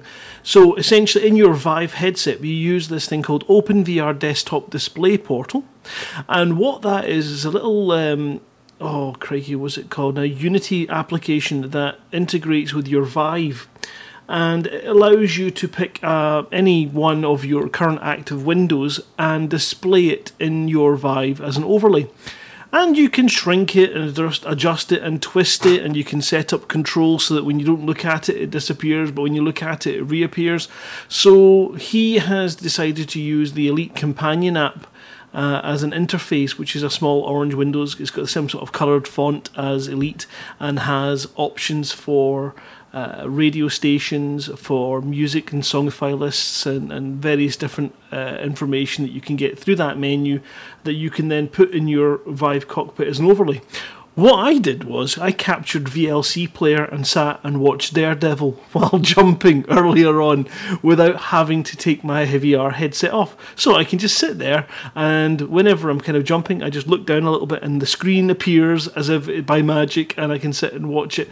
Playback's a bit stuttery. It is heavy on the old resources, but it does make using your VR and doing these long, boring jumps bearable and awesome in fact. And of course you could you know you could have an ebook reader there. Now where i am struggling and this is something that maybe other people have a solution for is i use VoiceAttack for elite dangerous. And in his guide he kind of suggests that you use VoiceAttack to control the menu system on it and to map keys to hot asses and things like that. The problem is when it's not the active window. So VoiceAttack obviously i've got it told to send to elite dangerous.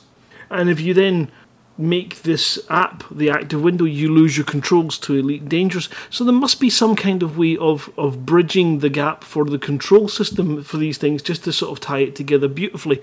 I use VoiceAttack because it's much easier uh, if you have your uh, ability to just give those crazy controls, especially for docking. I mean, docking request is amazing.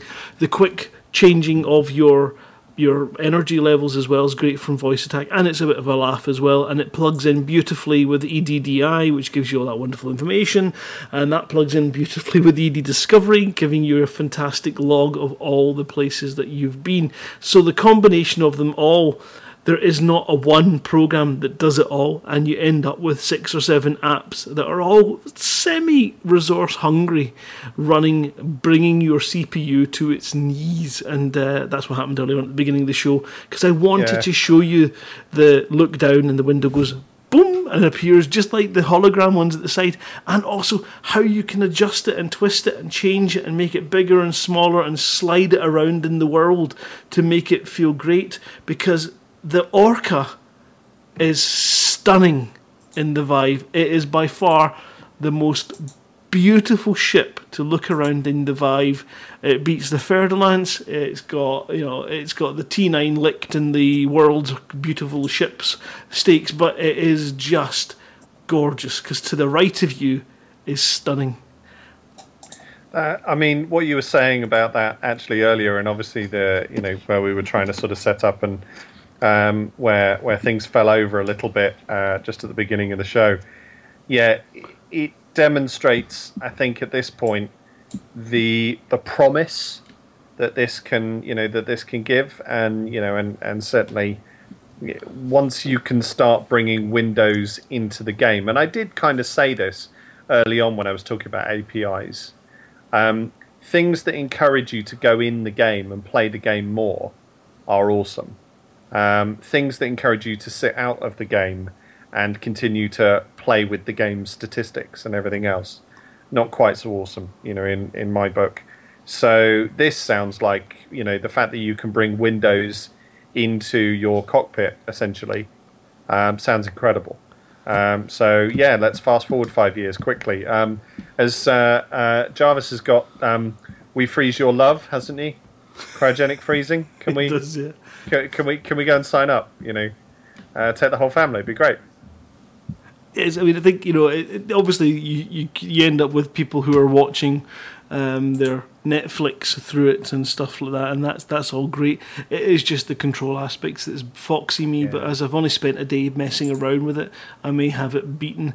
Uh, I am confused as to the serious level of CPU usage on this on this particular system because it should be able to handle it. Um, so I'll do some investigation there and see if there's something funky going on in my machine because I think the other machine, which is older, can do it. So you know that's the weird thing. But that, that's one for another. That's another one for an endless day of banging my head against the desk and then being climbed on by kittens. Um, so yeah, hopefully I can bring an example of that or just record something. Because capturing it's going to be difficult because it is an overlay. So I don't know how he managed to capture it. Interesting. I I'm sure we'll know that over um, OBS allows you to capture overlays, and there's a little checkbox in it. Ah. Don't know if Alright, that are we gonna are we gonna let the listeners go to bed? I think Yes. we have. Well, well, I think we were just, you know, we started about seven minutes late, so I think we were just trying to give them their money's worth there. Uh, what their money's worth? Uh, are we getting paid for this now? Uh, Sorry, did you not know that you got 100% pay rise? Oh, nobody told me. I'm gonna phone my agent and have a word. no, I, I, I got I've got PowerPoint presentations to put together for kids. So uh, uh, right, I gotta wrap it up. So um, anyway, th- thanks to everyone I mentioned earlier for tuning in. Uh, that's it for another episode of Lave Radio. If you'd like to get in touch with the show, then you can email us info at laveradio.com. You can find us on Facebook, facebook.com forward slash Lave Radio, and we're at Lave Radio on Twitter. Um, uh, and you can also join the Discord chat channel by going to tinyurl.com forward slash Lave Radio. Uh, and we also have a TeamSpeak server where there's always commanders hanging out and chatting, and that's laveradio.teamspeak3.com. Is that still the URL? Because I think that I think that might have changed. No, no, it should be teamspeak.laveradio.com. Thank you very much. I knew that didn't look right. I'll uh, update the notes. Um, so yeah, as, as you know, if you're listening live, Lave Radio is recorded uh, on Tuesday evenings at half past eight and streamed out at laveradio.com forward slash live. Thanks to all of you guys, Ben, Grant, and Alan for joining me this evening. Uh, until next time, fly safe, and if you can't do that, fly dangerous.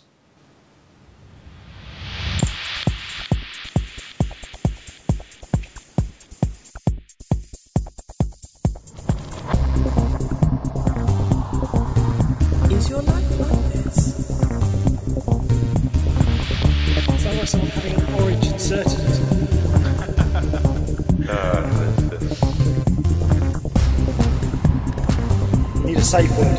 Space can be lonely.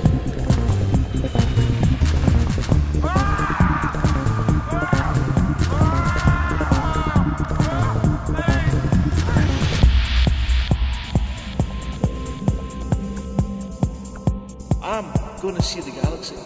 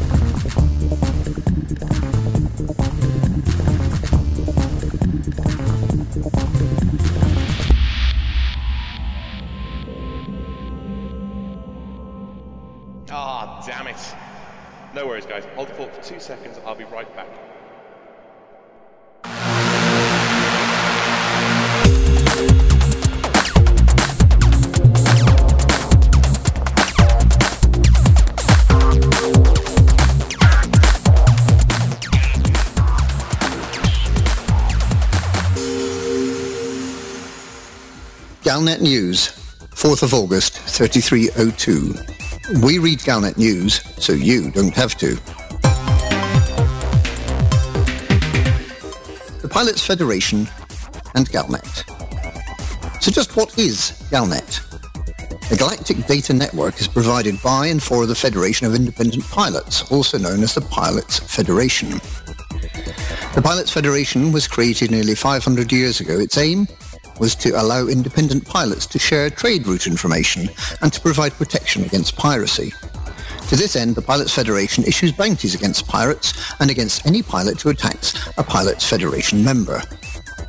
The Pilots Federation is also the organisation that awards rankings to members, including the coveted Elite ranking, which is awarded for combat skills, for trading, and for exploration, and also for playing an esport combat simulator called Arena, or Close Quarters Combat.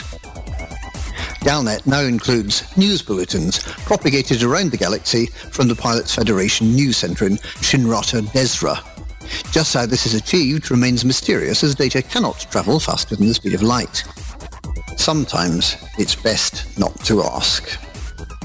Every ship has a Galnet news feed tucked away in the cockpit somewhere, probably covered in cobwebs. The first thing pilots do when docking at a starport is not read Galnet news. And so here's what Galnet News is reporting this week, so you don't have to read it yourself.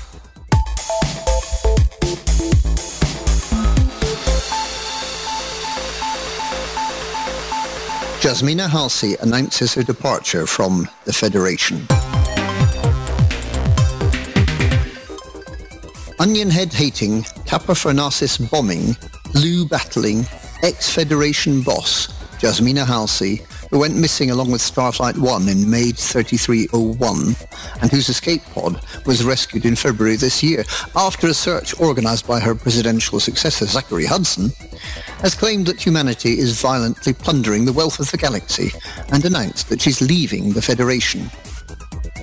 Halsey spoke to reporters after she attended her first public appearance after her release from a secure psychiatric establishment on Sol 4, known locally as Mars. While not actually claiming to have been abducted by aliens, she said she had a duty to share the message contained in her experiences. That message is that humanity is repeating the mistakes of ancient history, stumbling blindly into space in pursuit of wealth and glory, heedless of the damage we cause. She added that we are a violent species, unable to cooperate and therefore deprived of the prosperity that true peace would bring. And in a shock move, she said that she'd been talking to Alliance Supremo Edmund Mahon, and she announced her intention to move to an Alliance-controlled system. The Federation is yet to comment.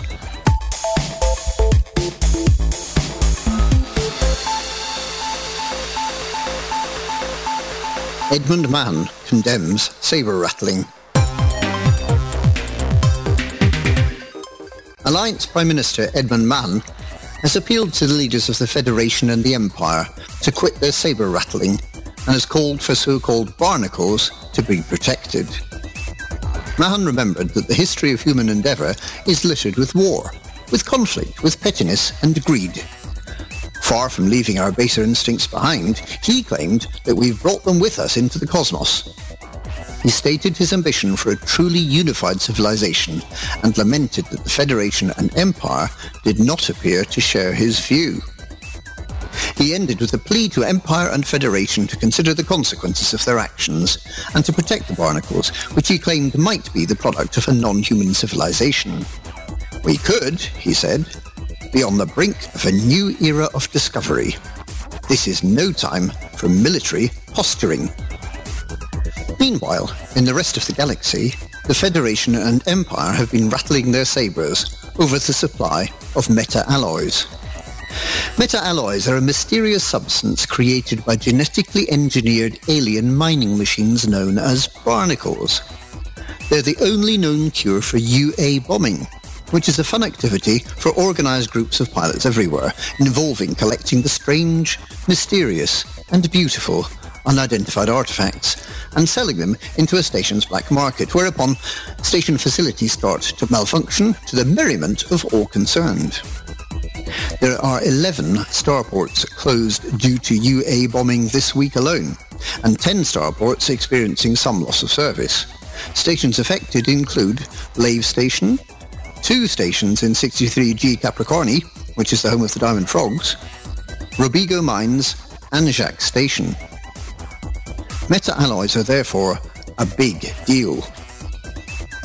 The Federation is setting up a new outpost in the barnacle-rich planet HIP 17225A1 for trade and resource processing. No prizes for guessing what resource they have in mind. The Empire has appealed for pilots to bring meta-alloys to Axon Station in the Zagoro system, stating that it would be unwise to allow anyone to establish a monopoly on this material. No prizes for guessing who that anyone might be. And no prizes for guessing who the non-human civilization Edmund Mahon was talking about might be. It might be better for all concerned if we all head off to help repair Jaques Station.